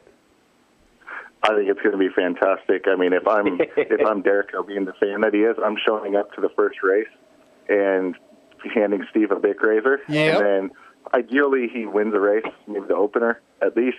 And uh, you know, social media is going to be nuts with just. I mean, you remember how the UPS thing took off and Keefer's timeline just blowing up every time a UPS truck went by. Yeah. I can see Yeah. that. And Steve's for sure, just razors everywhere. Um, and It- I love your idea about having Christian come in studio and actually be the one to, to shave his head. I think that's fantastic, and I think that would actually be able to be organized. Do you think Steve would follow through with it? That- that's yeah. the question. That I that's what I asked Galdi that, and I I don't think he would. He has to. Yeah, He has to for the integrity of his show and what he does. He had the same thing. No, he he went and cleaned the shop, even though no one knows it really happened. true. He he he he will he will do it. I will hold on to my buddy on this one. He will do it, whether he does it on the show or the Christian Craig type thing that I mentioned. Yeah. I don't know that part, but he's a good sport that way. If Christian Craig wins, he will do it. Mark my words. All right. Well, it's stamped. We have it here. Uh, Yeah. it- we have the proof, so we're going to hold him to it. Uh, okay, let's move on to. There was some other good stuff with Christian, uh, talking about Jagger and talking about you know what he loved about Supercross and, in the past and hot laps. But we're going to move on from that to uh, me getting shit on once again. Michelin bicycle tires, official sponsor of the wrap up show, and you tweeted this Uh-huh. week and Instagram this week about the Schmaxis bicycle tires that they sent you. because Michelin does not make a 20 inch bicycle tire. It's that's funny, Dark Side, because there's a couple times last week I, I I heard my phone not ringing, so I'm assuming that was you calling, right? Well, I went to uh, bike.michelin.com. Yeah, the, you know, website. that's where I We- look. We've yeah. already had we've already had some website issues. Uh, we're looking for. Actually, I'm looking for. I'd like to. I'd like to share this on the show tonight. I'm Yeah. looking for uh, a couple of people. That uh, a couple of listeners that are heavily into BMX um, that are looking to give us some feedback on our prototype and development Okay. tires. Okay. uh, not Dark Side. Yeah, but yeah. other listeners. Yeah. So uh, good job, Darkside. Thanks for supporting the show sponsors for the wrap up show. And it reminds me. Did, did you want to get a, a, a seat racing seat cover while you're at it too? 2021 Break- breaking budget. news: uh, Okay. 21 wrap up show canceled. Here I am. Running his graphic kit. Uh, yeah, exact. Thank you. Yeah. That was an unauthorized kit there, Randy. I don't know where that came from, but Berm Lords doesn't put out such poor quality. Silence. well, I think maybe, I am the Lord. I am the Lord. You want to call upon the Lords? Of the birds? How dare you call upon the Lords and say our stickers do not stick? Thou shalt not stick. Thou shalt not stick is rule number one in the Lord Berm handbook. know it. You got it. What's this is what I was doing all weekend, by the way. Oh yeah, yeah, yeah. No, all weekend. The Lords. You said it's a good name. It is. You it's said a it's a fucking good great name. I love saying it. I walk around the house. I wake up in the morning next day and go, uh, you want the Berm Lord, do you? Do you want the Berm Lord? All right, Checkerz. I'll, I'll go to you first. The Michelin thing, man, it, it hurt my. It made me feel bad, even though th- I, they lit- legitimately don't make a 20 inch tire. He still got to me, man. They I don't know how they always manage to make me feel like crap, but they do a good job of it. Well, I think we were talking about earlier in the in this wrap up of to be Steve's friend or Randy's friend that you have to have real thick skin. Yeah. Um, and yours is getting thicker by the by the by the show. I think. Um, I believe your intentions were were actually very good to not bother him and ask for something that they don't have. Um, Thank you. Unfortunately, you totally walked right into that so perfectly. And I don't think that Randy's genuinely upset by any means, but he's definitely you teed it up too perfectly for him. He's definitely going to run with it. Um, yeah. yeah, I don't know. I mean, you have to take it. Uh, You just you don't have a choice but to take it. And if you react any any more to it, then um, it's just going to get worse. I think. I mean, it's not it's not like they're going to back down by any means. I don't think that's not their personality. Right, and and let me be sure, let you guys be sure that when I was posting those pictures, I- knew that I was going to get flack because why wouldn't I, right? I mean, but Steve, I have to thank. Look, Steve knew this was going on. I reached out to Steve and asked, "Hey, is there a Maxxis discount?" He got me in touch with the guys from Maxxis. The guys from Maxxis was like, "Yeah, we don't get much requests for 20 inch stuff. Sure, no problem. We'll hook you up. Uh, just you know, make a social media post and thank us." And of course, I'm going to do that. And the whole time, I'm like, "Oh, this is going to go bad. I know it's going to go bad." And then even when it did go bad, I still felt bad, even though I knew it was sort of a joke. And no, Randy's not really upset. I actually double checked with him. I was like, dude, I'm sorry. I guess I probably should have called you first. And he was laughing. He's like, no, it's cool, whatever. Um, but anyway, I, I appreciate the guys at Maxxis, but I appreciate the guys at Michelin Bicycle Tires even more for taking care of me. Randy always takes care of me, supports this wrap up show. Um, Galdi, the, the part I want to give to you is the Berm Lord stuff. Um, what do you think, man? I, it's funny. My guys at Berm Lords aren't sure how to take it completely. They're not. The owner is not a Pulp fan. He doesn't listen to Pulp, so he doesn't fully understand. Um, so, but anyway, what do you thought? What do you think? Do they do they talk like that? No, no. Okay. no. So the guy that owns Berm Lords actually owns Shock Socks, which is the competitor Seal Savers. Mason Yeah. at Seal Savers knows his his name is Shan Garcia. They know each other. They're buddies. Uh, Shan's been around the Texas moto scene forever. He used to run Whole Shot magazine, uh, and so he's been in the industry a long time. They make fantastic graphics. You know, I know Roost is a big part of Pulp MX, but they make great graphics.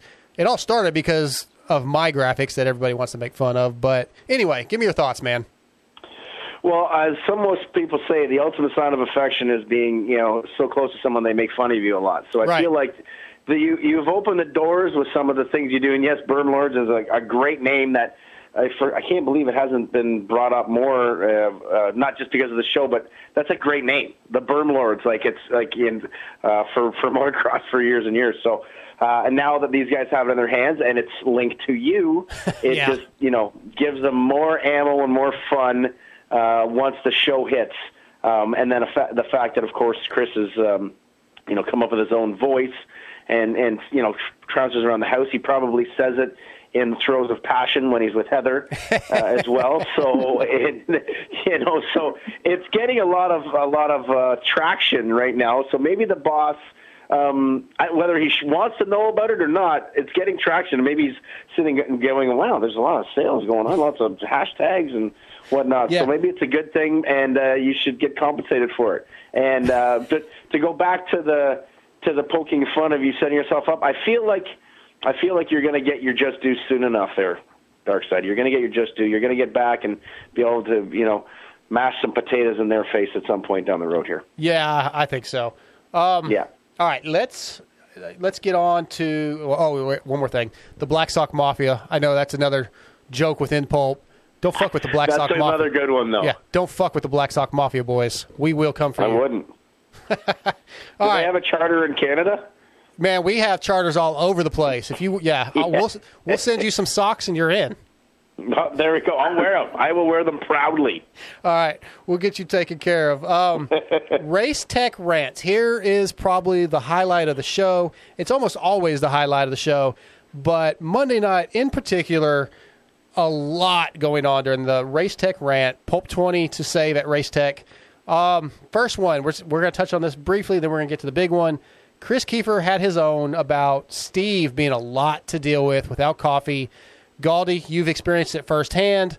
Checkerz, any thoughts on that? Because it definitely seems like Steve is not fun to be around. Although Pookie has told me in the past on Hello Pookie that he's really not that bad, but she maybe just be used to him by now. Yeah, I'm guessing she's numb to it. Uh, uh, Gaudi brought it up earlier about the story from last year about Steve before coffee, which I just immediately flashed back to that and was Yep. replaying that in my head. And it really, I mean, obviously there was a, it's a rant that we've heard basically before.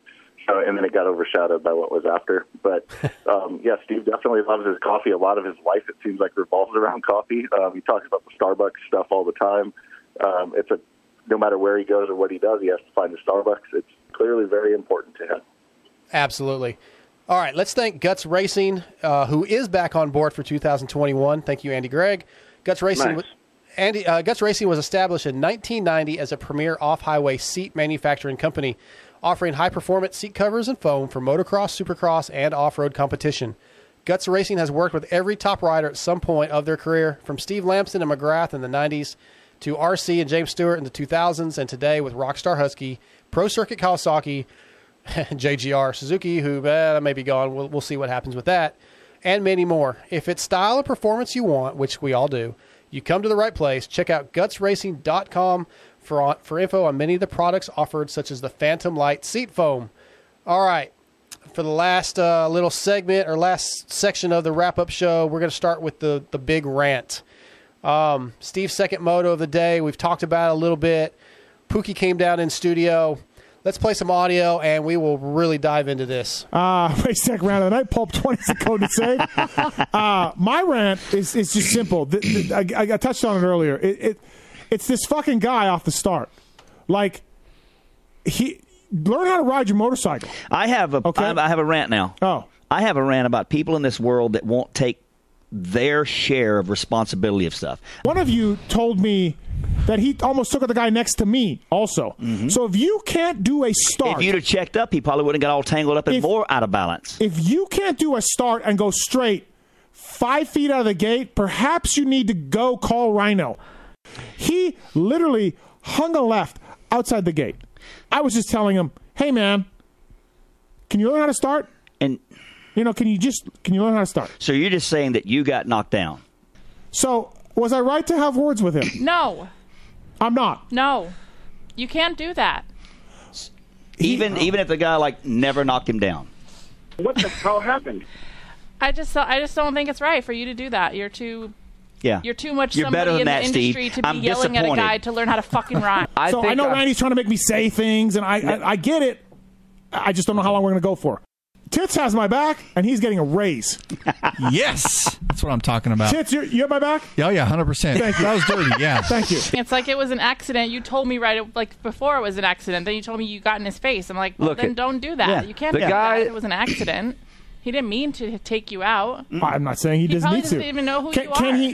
Do you know how hard it is to drop off a start with the gate dropping to go mm-hmm. that sideways? I see. I would have. I would have been more of a drive-by kind of yell. I wouldn't have drive-by? stopped. I wouldn't have stopped. No, Steve was Steve- chasing him down, trying to Here. T-bone him. No, you're, no. you're you're the What are you, Phil Nicoletti? What are you doing? Yeah, you would just okay. lay the sword okay, down. Honestly, we're good with this. Okay, hold on, hold on. We no, got another- seriously. No, honestly. I, I, we got to move along. I'm trying to get you guys out of here by 9:30. Short show, man. Putting more songs to the thing isn't like really like ah. Okay, so I mean, I, how long do you want to do this for? Right. No, I'm being serious. No, really. No, I'm being serious. Like, Okay. okay. like I get it. You're working on it. How, good job. Okay. G- funny. It's going to have The a great ending. This is kind of funny- like Rhino's rant. You Funny gotta the wait till first the. Mm-hmm. couple of times, and then now can we move with the show? Another reason I didn't want him racing because then he goes into Well, racer mode. Blame him And you're not racing anymore, by the way, either. for like well. for like the rest of my life. Yes. Final.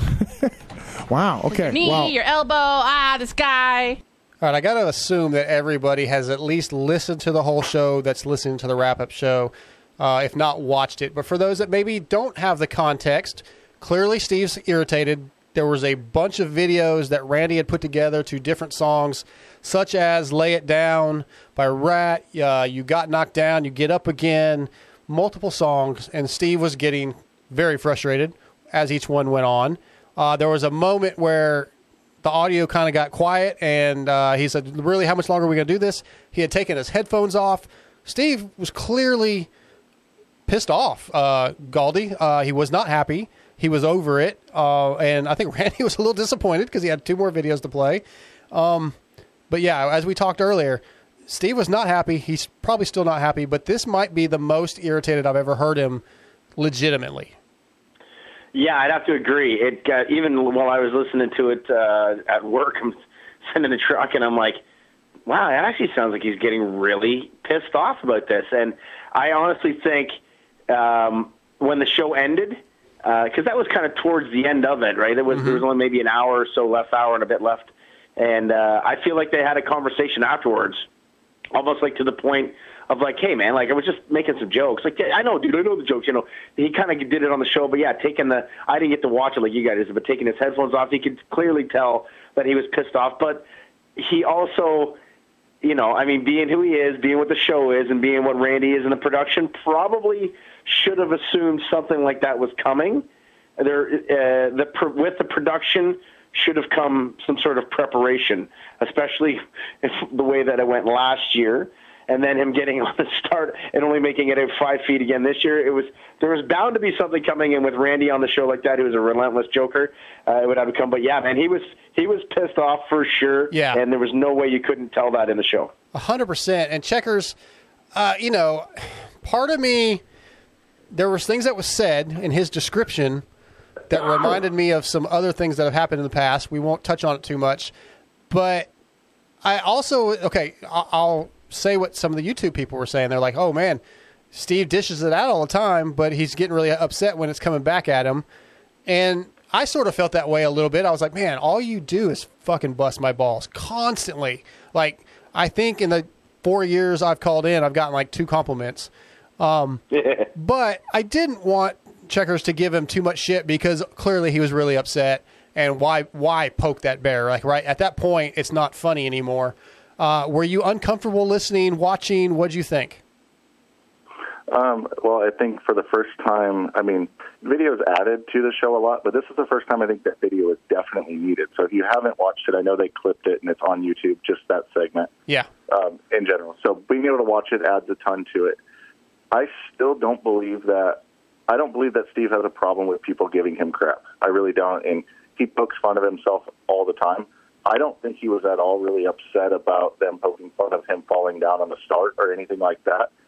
I think there was the the fact that you had Tits Legendary in there as his producer who always wants to get out on time, and Steve had lost control of the show completely. Um, and I've seen him get or heard him get upset a little bit with Watson back in the day. Oh yeah. he would lose control of the show. And he tries to run a tight ship. He tries to be free flowing, but run a tight ship. And I do think it was more of, hey, this is dragging really long.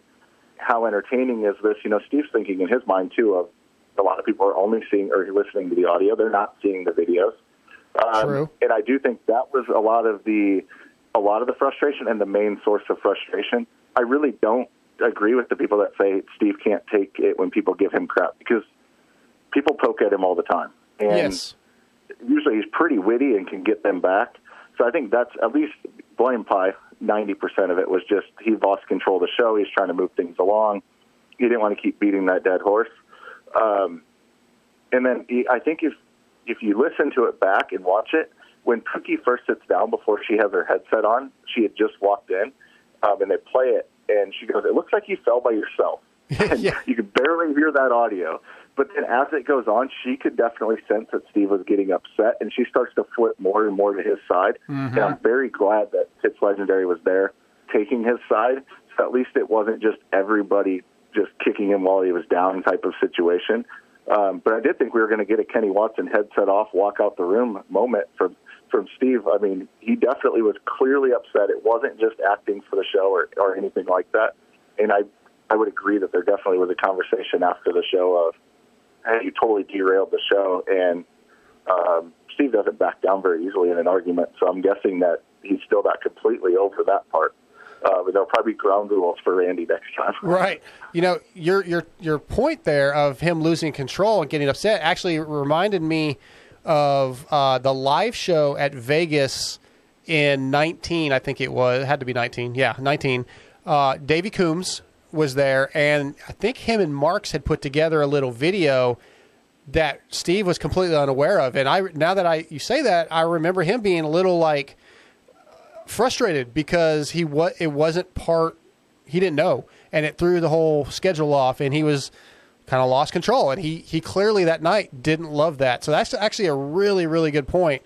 Um, and I will say from seeing the video Steve got fucked. I mean that he he didn't have a chance like they kept saying back off that dude came over so fast I don't and so abrupt Steve, there's no way I think Steve could have done anything about it. Like, I mean, Steve was had a right to be upset in the heat of the moment uh, and all that. So I, I definitely am on Steve's side on that. Um, Galdi, anything else with that? What about Pookie? Um, her thoughts on you know you can't do that with where you are in the industry as somebody that's important as a media guy, like in especially in this day and age. I mean, you kind of have no filter sometimes, Galdi. But what do you think about what she said? Uh, I mean, she she does make a good point.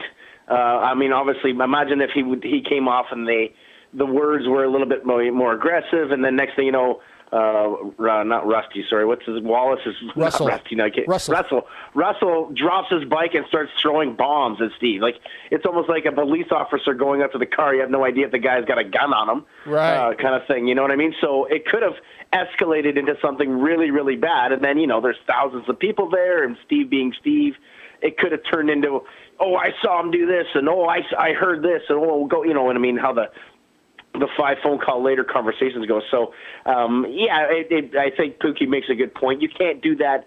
Is is probably the way that he has to handle it, being as as big in the industry as he is for sure. And and obviously, I, I like I said earlier, I don't think he would ever do those kinds of things anyway. It's more of a talk Yeah. in that instance. But I mean, like you said, and once racing goes, the passion gets going, your heart rate gets up there, and sometimes shit happens. Um, and uh, so maybe Pookie knows uh, there's a, a a rough exterior to Steve that none of us know about. Although he's pretty open book, I think there's not much that we don't see on the show. It's not like he does some secret MMA fighting on the side where he's a big danger guy or something like that. So um, yeah, but uh, yeah, she makes she made a good point. I think that you know he if that if that had escalated into a bigger situation, he would have been the guy probably coming out looking like the jerk. Right. Uh, if it if it went that direction because of his his size in our industry. Yeah, absolutely. And I feel bad. I, I love when Pookie comes down on air, on video, and does is part of the show.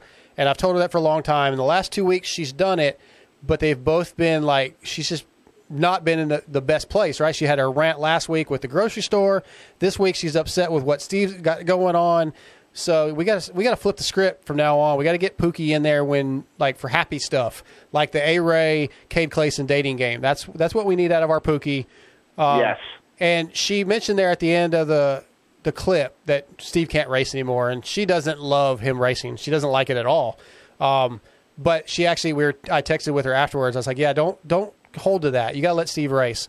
And she's she kind of backed down. She said, "Yeah, I know he loves it." So if you're if you're worried about that, I think I think Steve will be racing again, guys. So um, all right. If he if he loved racing so much, he'd probably do it more than once a year. Okay, he likes racing every once in a while. Let's say that.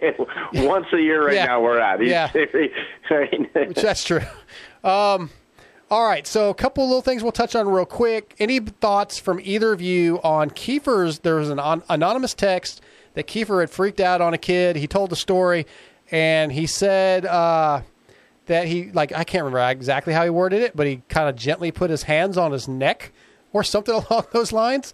Either one yeah, of no, it, it sounded like he kind of lost his shit a little Yeah, bit at did, the at the local track there. Yeah, yeah. I mean, right then and there, you just put your hands on a random kid. That is usually not a good sign in today's world.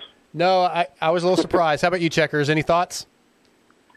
Yeah, I mean, I think um, we've all probably been cross jumped at some point, and it's the same thing as racing adrenaline. You're, it spikes your heart, and you're pissed off, and you you lose control of yourself for a moment. And that's what Pookie was getting at with Steve when he races. I mean, races you you shut your brain off a bit Yeah. to an extent. Um, so I'm not really surprised by it because Chris pushes uh, the riding safely thing really, really hard. And obviously, he spends a lot of laps on the track and a lot of laps at a public track, especially with other guys.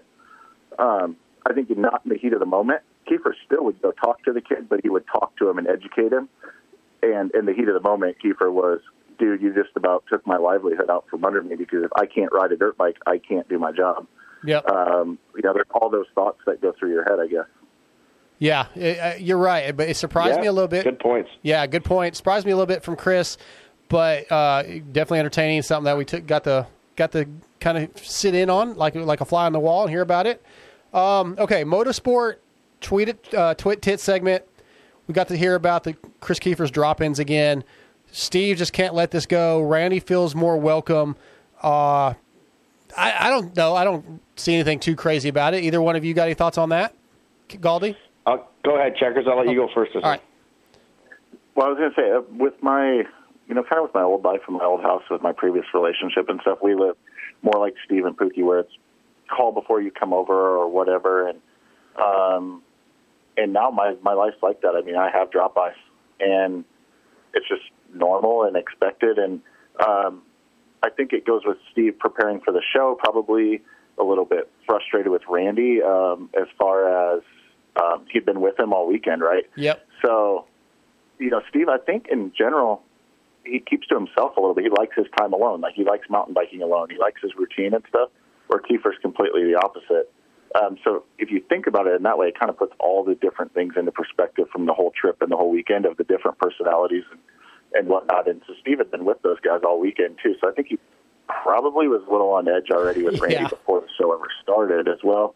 Um, but yeah, Keefer likes company. He likes people. He likes to make everyone feel welcome, and um, that's just their different personalities. But you know, that's part of you know opposites attracted friendships and stuff as well. Right on. Um, okay, couple, two more topics. Chris Keefer played drums for a Blink 182 concert with some other guys, and somehow, even though he thought he had told everybody the story, we've never heard the story. Uh, holy shit, that's freaking awesome! I loved it. Checkerz, what do you think? Yeah, I think it's amazing. I mean, I'm not a huge music guy myself, but it's something I would tell the whole world about for Yeah. sure, without a doubt. And as much as Steve loves music, and as much time as they've spent together, and Pookie as well, I'm I'm just amazed that yeah, they hadn't really heard the story and it didn't stick out. And um, the best part of that, I think, though, was really the um, the comments and reactions about Pookie, like. Oh, just look at her staring at him because he can play the drums. That was extremely entertaining. Yeah. That was the the best part of that whole thing for me. Well, I have I don't have that audio, but I do have a piece of audio. Hang on. Yeah, no, her panties just. You remember at the end we all finished.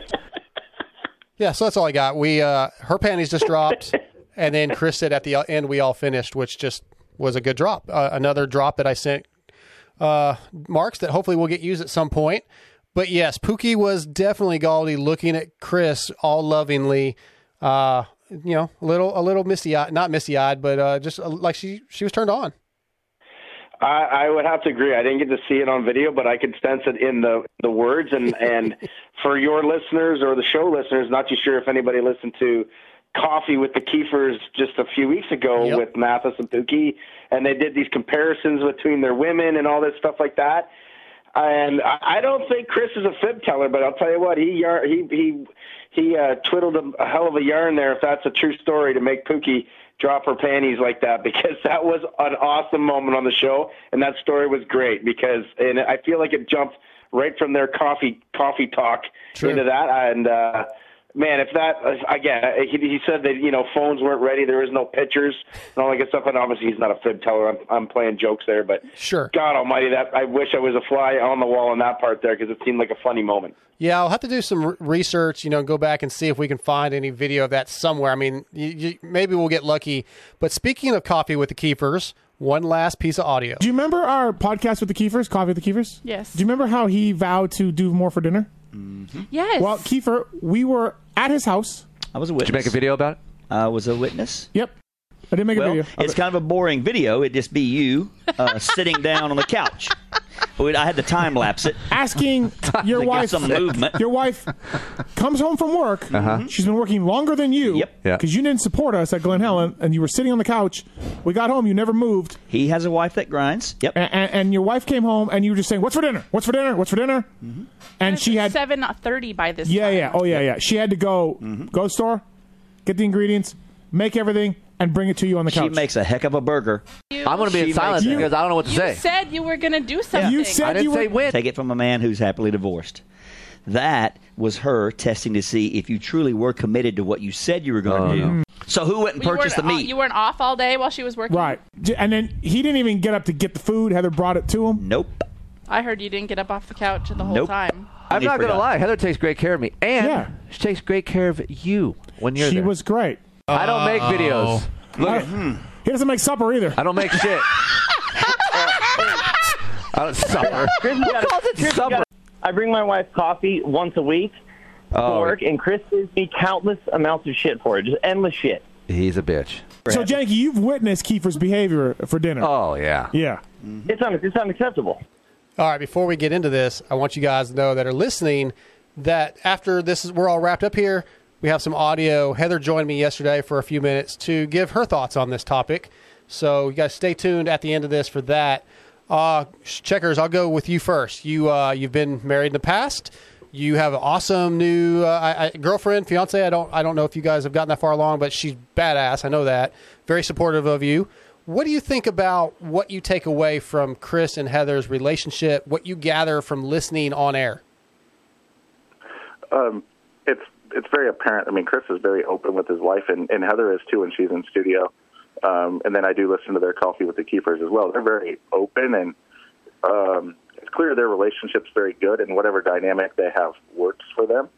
Um, and I mean, I'm definitely spoiled like Chris in my relationship of um, I get very well taken care of, but it actually did surprise me a little bit because Chris pushes the communication stuff so much, and that Heather had asked him for, "Hey, can you can you step up and do this?" And for Chris to be as genuine and caring and loving and everything that he is, um, I'm surprised that he hasn't. And uh, I do think it was great for great material for entertainment and such that not only was Steve getting on him and Pookie getting on him, but that Randy was also jumping in and poking the bear as he does better than anyone as well. Yeah, um, Galdi, how about you? Before I, I, I will tell you. Well, let me say this. So, I told Heather this, and you guys will hear that if you stick around and listen later at the end. But um, listening to Coffee with the Keefers and listening to this segment and listening when Heather's in studio on Pulp sometimes, there's times when Chris comes off, if you don't know him, as a little bit of like old school 1970s, I'm the man, hush down, chill down, do what I say. It comes across that way. And he can be a little aggressive, but then you have the flip side of him where he's very uh, like a chick, as, as how I told her, like almost like a chick, kind of like I am sometimes, where he's very emotional. But there are times when I listen to stuff and I'm like, ooh, I'm waiting for Heather to blow up on him, but she is along for the ride. Uh, yeah, I would call him. He's like an Eddie Haskell there. Always nice to the mom and dad at home, and then getting the beaver to do the battle Right. work around the house kind of thing. Uh, and I actually got to witness this firsthand last year. I actually did the I did the Randy trip. I was there on, Mhm. and stayed at the house and all this kind of stuff. And I'll tell you right now, Heather is an absolute beauty, um, and she is dedicated to her man.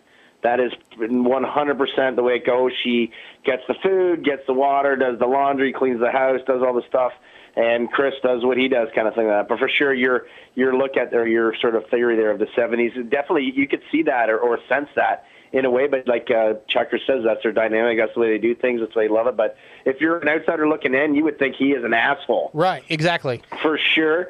Uh, but once you realize what it is and that you get to know him, you understand that that's a relationship for sure. But yeah, Heather, uh, she is she's a beast for sure. She does it all, and uh, you can tell it. And like Checker said, they're so open about it that if you're a part of the show or listen to them and the stuff that they do, and and uh, you you can understand that that's the relationship and how it works. Absolutely. Well, you guys, stay tuned because Heather does have her say. She'll fill you guys in on how everything works and how she feels about what was said.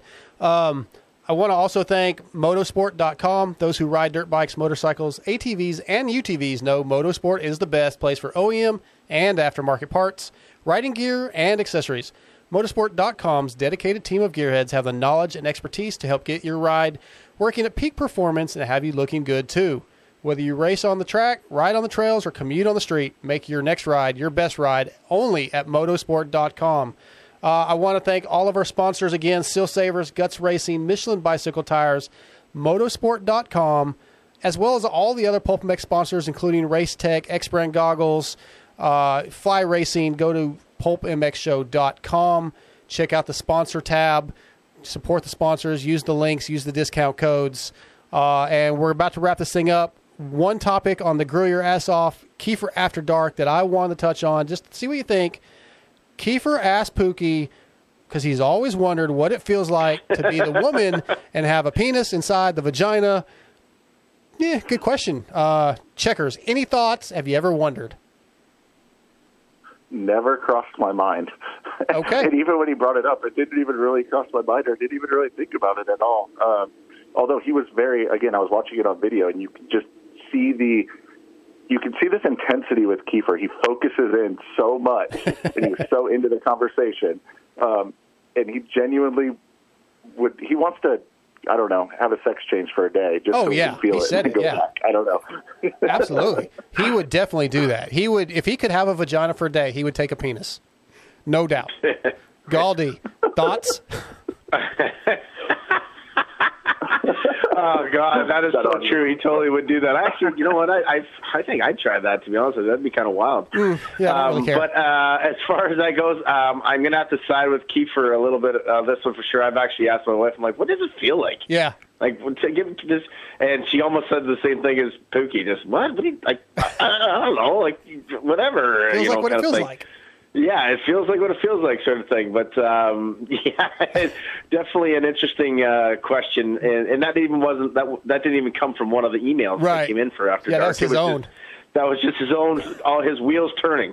All of a sudden, he just kind of popped in, like Checker said, and the focus went in. Okay, hey, let's talk about this right now. Yeah. and Always- uh, it was entertaining. always a great segment. Always a great show. Uh, Galdi, did, did your wife also feel like she gets the short end of the stick? Uh, damn right. No, not a, a chance, man. No way. Good answer. It's the answer. long end all the time. Good answer. Okay, guys, we are going to wrap this thing up. Please stay tuned uh, for the Heather Keefer response. Other than that, Checkerz, Galdi, thank you so much. That's a wrap for this episode. Awesome, Darkside. Thanks for having me, buddy. And pleasure chatting with you, Checkerz. Good luck with everything, guys. All right. Thank you. Medals up, Goldie. Medals up. one more time. One more time for the phone to end it off here. World champ. All right, that's a wrap. We're out of here. All right, I've got a special guest to uh, discuss a topic on the wrap up show for Monday night, brought to you by Michelin Bicycle Tires, the beautiful Heather Keefer. What's up, Heather? Hello, how are you? I'm good. Uh, first thing I want to know is what's for supper tonight? Um, I will probably pick something up for dinner because I'm working late tonight. So I've already, I just actually got off the phone with Aid and told him I'm either bringing home In and Out Ooh. or this other place called Down Home Grill, which is kind of like a, I don't know, they have like everything burgers, burritos, salads. you know, Yeah, the Chris will eat. I'm always on board for In and Out, especially out here in Texas where I'm at. We don't have any, so But there's one in Texas that's just not close to you. yeah, they're two hours away. There's a bunch in Dallas. There's some in Houston now. Some down in uh, like Austin area, San Antonio, I think. Just I'm in a smaller town, so yeah, we're we're crap out of luck. Oh. See, I don't like In and Out's okay. Like if I have you ever had Five Guys? Oh well, you know, there's there's a Keefer after dark. Uh, yes, I have. I have See, had Five Guys. Five Guys versus In and Out, but Five Guys is so far across town that I'm like, I don't want to drive, and then I have to get out of the car. Like In and Out's just convenient. It's quick. It's close. I can stay in the car. Yeah, we uh, we actually have a Five Guys much closer than In and Out. We have one in our town, and it is, I would say, a better burger. But when you're talking fast food, run through the drive-through, like you say, quick, and, and because I grew up on it, sort of, and it's it's uh, sentimental. That's why Yep. that's why In and Out means so much to me. Out here, everybody loves Whataburger, and I can't stand it. So I've never had a Whataburger. I've heard of it, but I've never had the uh, chance to try one. Yeah, well, you guys maybe if you get out to Texas sometime, you need to swing through and try one. I mean, they're good. They're just not. I don't put them. They're not my favorite. That's all. I shouldn't say I hate them, but well, let's let's talk about this this topic. Uh, Monday night, you know, there's a lot of ball busting goes on on the PulpMX show, and Steve Uh-huh. Steve was giving Chris a lot of crap for the way you serve him. What say you? Yeah. Mhm. I, you know, Steve gets served too when he comes to the house, so don't let him fool you. Like he gets the same treatment. I've seen it. So, yeah, I'm sure. Well, yeah, you know. I don't know. Like I just, I like to take care of my boys. I mean, honestly, and I tried calling the show Monday night to weigh in on this situation because actually, when I got off work Monday, I went home and made Aiden pizza from scratch while he sat on the couch and watched American Reunion. So, I mean, I'm guilty of doing it to both of them. Like they're lucky little assholes. What can I say? Yeah, I mean, they, they are lucky. Uh, you and Pookie both are, from the little bit I've seen from the outside, are amazing wives and mother. Well, you're a mother, obviously. Um, Yeah. but I- I'm gonna be honest, Heather. You know, and you know, I, I know you guys slightly. I mean, we're not best friends by any means, but I consider you guys friends, and I love you Mhm. guys. But when I listen to Coffee with the Keefers, there's times when Chris comes off, in my opinion, as a little like old school, like maybe like he should be living the '70s, where you know I'm the man, and like he'll tell you to chill down, and you kind of do what he says a little bit. It seems like. So I see where it's sort of I can see where people would see say that. I can see where it could be a joke. Uh, I mean, and I don't mean like he disrespects you by any means. He just No, no, no. he he wears the pants in the family. It seems like. Well, I let him think that he wears the pants in the family. Like it's our little secret. and, Like don't tell anybody. Yeah. But I mean, no, like he definitely doesn't want me barefoot pregnant in the kitchen. At least I don't think he does. He hasn't shared that with me. Right. And that's just not who I am. I mean, I know that he works hard for our family, and I just I try to do like the wifely thing because I'm not home a lot. I'm always working too. But I just I try to take care of my men. You know. Yeah. And I like to do when other people come to the house. Like I like to be a hostess. I don't want people to have to get up and get their own shit. I like to wait on them. I guess I'm very I like I'm a pleaser. I like to please everybody. Yeah, I've seen that, and that's and there's nothing wrong with any of that. It's just I I, I just want because because like I said, Steve's busting his balls, and we saw Monday night that Steve doesn't take the ball busting quite as well as he gives it. Um, yeah, we're gonna get to that on the ra- well. I guess the way people are listening to this, they would have already heard the wrap up show. So we're but we're we're recording this beforehand, and we're going to touch on that once we get to it. Uh, I I got some stuff for Steve, but I was just wondering what your thoughts were. So when you were trying to call in, like were you hot? You know, like you were going to fight back, or were you just sweet Heather and just going to give your opinion? Uh, I was just laughing because I I mean I think it's funny that Steve likes to bust balls on that. I mean, Chris has offered to barbecue, and I tell him to stay away from the grill because the grill is mine. Like, don't touch the barbecue. Like that is not for you. That is for me. I just, I don't know. Like, I just I like to take care of people. That's it. Yeah. I wasn't gonna bust anyone's balls. I was just gonna. I was actually gonna tell him about Aiden making him pizza. Like, I don't know. I like to spoil them. I guess. Well, and that's So, I think that's good as long as he's. I was trying to get Chris on here, but he was really busy, and I- as long as he's doing it back in at least some way, as long as he spoils you in some way, and it's, you know, he always talks about the five love languages, and Yes. you know, like acts of service, right? Clearly, is one of his love languages for the receiving end. Um, what is? I don't know if I've ever asked you this. What are your love languages? Like, what do you like to get? You know, I'm like a mixture of everything. I mean, like, I like words of affirmation. I like physical touch. Like, I really don't have, like, I guess, one specific. I like it all. Yeah. I mean, l- listen, don't let Chris fool you. Like, he likes to vacuum. That is his jam. I don't vacuum whatsoever. I Okay. don't even touch the vacuum, and that's what he likes to do. So he will do cleaning. He will dust. He will vacuum. He does not clean toilets. However, that is still my job. I mean, Right. he would like to take that off my hands, I would gladly share it with him. But I mean, he does do stuff around the house, and he helps out, and it's it's a fifty-fifty thing. I mean, people don't see that because obviously you're not cleaning the house when Steve comes over, or Janky Mike, or Yeah. Vaj, or whoever. You know. How about me? Hmm? How about when he was talking about Janky and Janky said that you know he brings his wife coffee once a week and and Chris said he's a little bitch. Oh, Chris tells him that all the time. Like he would, he would call us and we're like, "Oh, what are you doing?" He's like, "Oh, I'm taking Elise coffee," and I think that's cool. Like, Yeah. Chris brings me coffee every now and then, but it's not something that I need. You know, like it's whatever. Yeah, I, I think I just think it's funny because Chris comes across he's an emotional guy. He he does wear his emotions on his sleeve. He's romantic. Yes. Uh, I, I feel like I'm very similar, so sometimes I'm like the chick in the relationship. But then when you see this other side of Chris, with the way I see him interact with you, sometimes he's not. He's like the exact opposite at that moment. Like he's Yeah, more he- aggressive. Like hush down, Heather. You know, just you wait. You know. Because he has to let people know that you know he's not this like I guess little biatch all the time. Yeah, all the time. But, Okay. You know, it is what it is. I mean, I love the man, and we, we're good together. Yeah, it's clear. I, I think you guys are. Uh, I think your story when he tells it, you know, and we've heard it a few times. The what you guys have been through is really. Um, it's something that people could look up to, like it, you know, because uh, we're getting way off basis of what the pulp wrap up show is supposed to be, but you know, when relationships don't last anymore, people walk away very shortly. And you and Chris have been through a lot.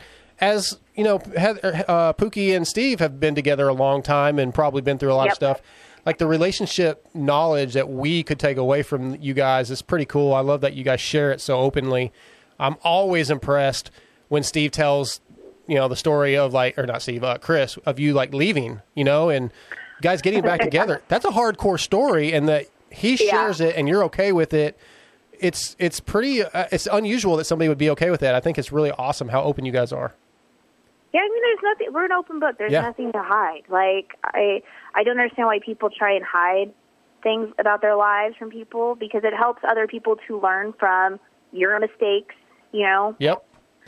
I mean, it's funny. Like I was just talking with my mom today because my parents are divorced, and she's like, "Oh, if your dad and I were still together, we'd be celebrating our 50th wedding anniversary on Saturday." And I'm just like, "Holy crap! Like that's crazy." Yeah, yeah. My you parents know, but I mean, my my parents got divorced after 20 some years, so Yeah, my parents are still together. I guess they're at let's see, I'm 45, so they've got to be around probably together 47, 48 years, I think. So Yeah. yeah, pretty Awesome. pretty impressive. Well, to get this back around to the Pulp Show, you're right. Yep. I, I when I was there, I saw Pookie bring Steve his dinner, and we see all the time every show on YouTube. You see her bring him his Starbucks, and she Uh-huh. asks, you know, hey, what do you need? Do you need anything? What do you want? And he tells her how it is, pretty much. It's at least in those moments. So yeah, I think Steve probably is very similar to Chris in some ways. He just doesn't like to admit it.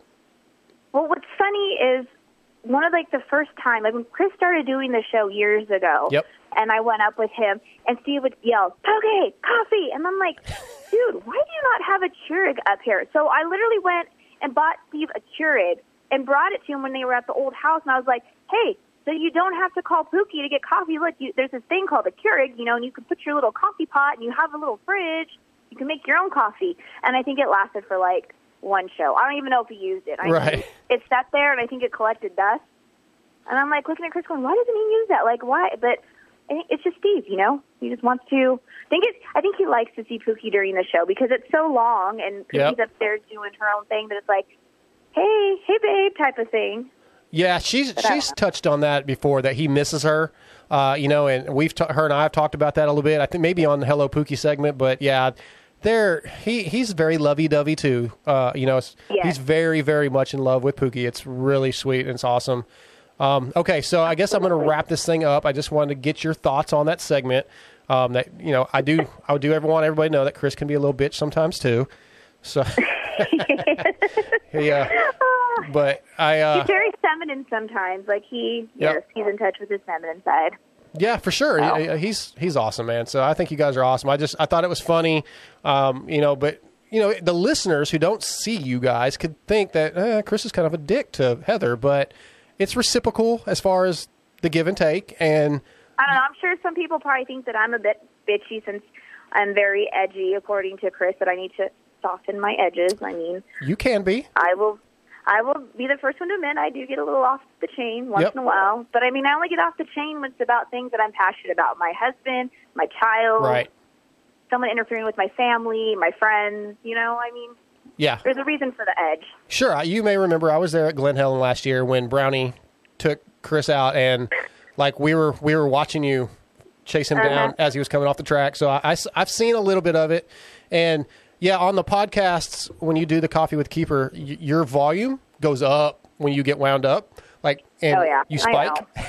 and Yep. It's it's it's pretty funny, but uh, I love you guys. Well, though. We're think you're working on that, Yeah, honestly. But- Yeah. And what's funny is, so at the Vet National on Saturday, I'm standing on the line with Chris, and I look over and I see Brownie. He's clear down to the right side, last gate, and I'm all, I'll be right back. And I walk up and I kind of like bump into him all, hey, and he's like, hi, and he gives me a hug, and I'm all, uh, none of this bullshit from last year. Copy? And he kind of like looked at me. I'm like, copy. And we, I walked away. I'm like, see you later. Oh, you're awesome. I love how involved you are and how passionate you are about what your husband your son does. It's and you know, and support the supportive side where you're you come to pulp when you can and yeah, it's it's fantastic. I love you guys. You're you're the best. Oh, we love you. Well, I appreciate it. Um, You know. and thank you for saving my hair. I appreciate that. that was Well, I feel like I owed something to you since I fucked you over a starting device. nah. Your your point when that on that night was valid, and I was not upset by it at any means by any means. And Eric Eric hooked me up with one anyway, as well as Chris was hooking me up with one. So no big deal. It was all fun. Okay. All Well, I still think that still gets brought up on the show. I think it got brought up actually Monday night too. I'm like, I brought it up. How many? How long? Yeah, see, you brought it up. I knew someone brought it up. Like, Yeah. How, how long is this going to go on? Like, you Well- let it go, please. We can't let stuff go. No, I mean because they were giving one away. So anytime they give one away, I always call in and say, "Hey, am I the third caller?" you should call and just be like Schmark Schmide or something. Yeah, yeah, yeah. Yeah. Make Yeah. up a fake name. Oh, that'd be great. All right, Heather, I'm going to let you get back to life. I appreciate you having some time for us tonight. Um, Oh, you're all, welcome. Thanks for having me. Anytime. So we'll uh, we'll talk to you soon. Okay. Sounds good. Have a good night. You too. Bye. Bye. Why would you want to talk, re-talk about the Pulp Show?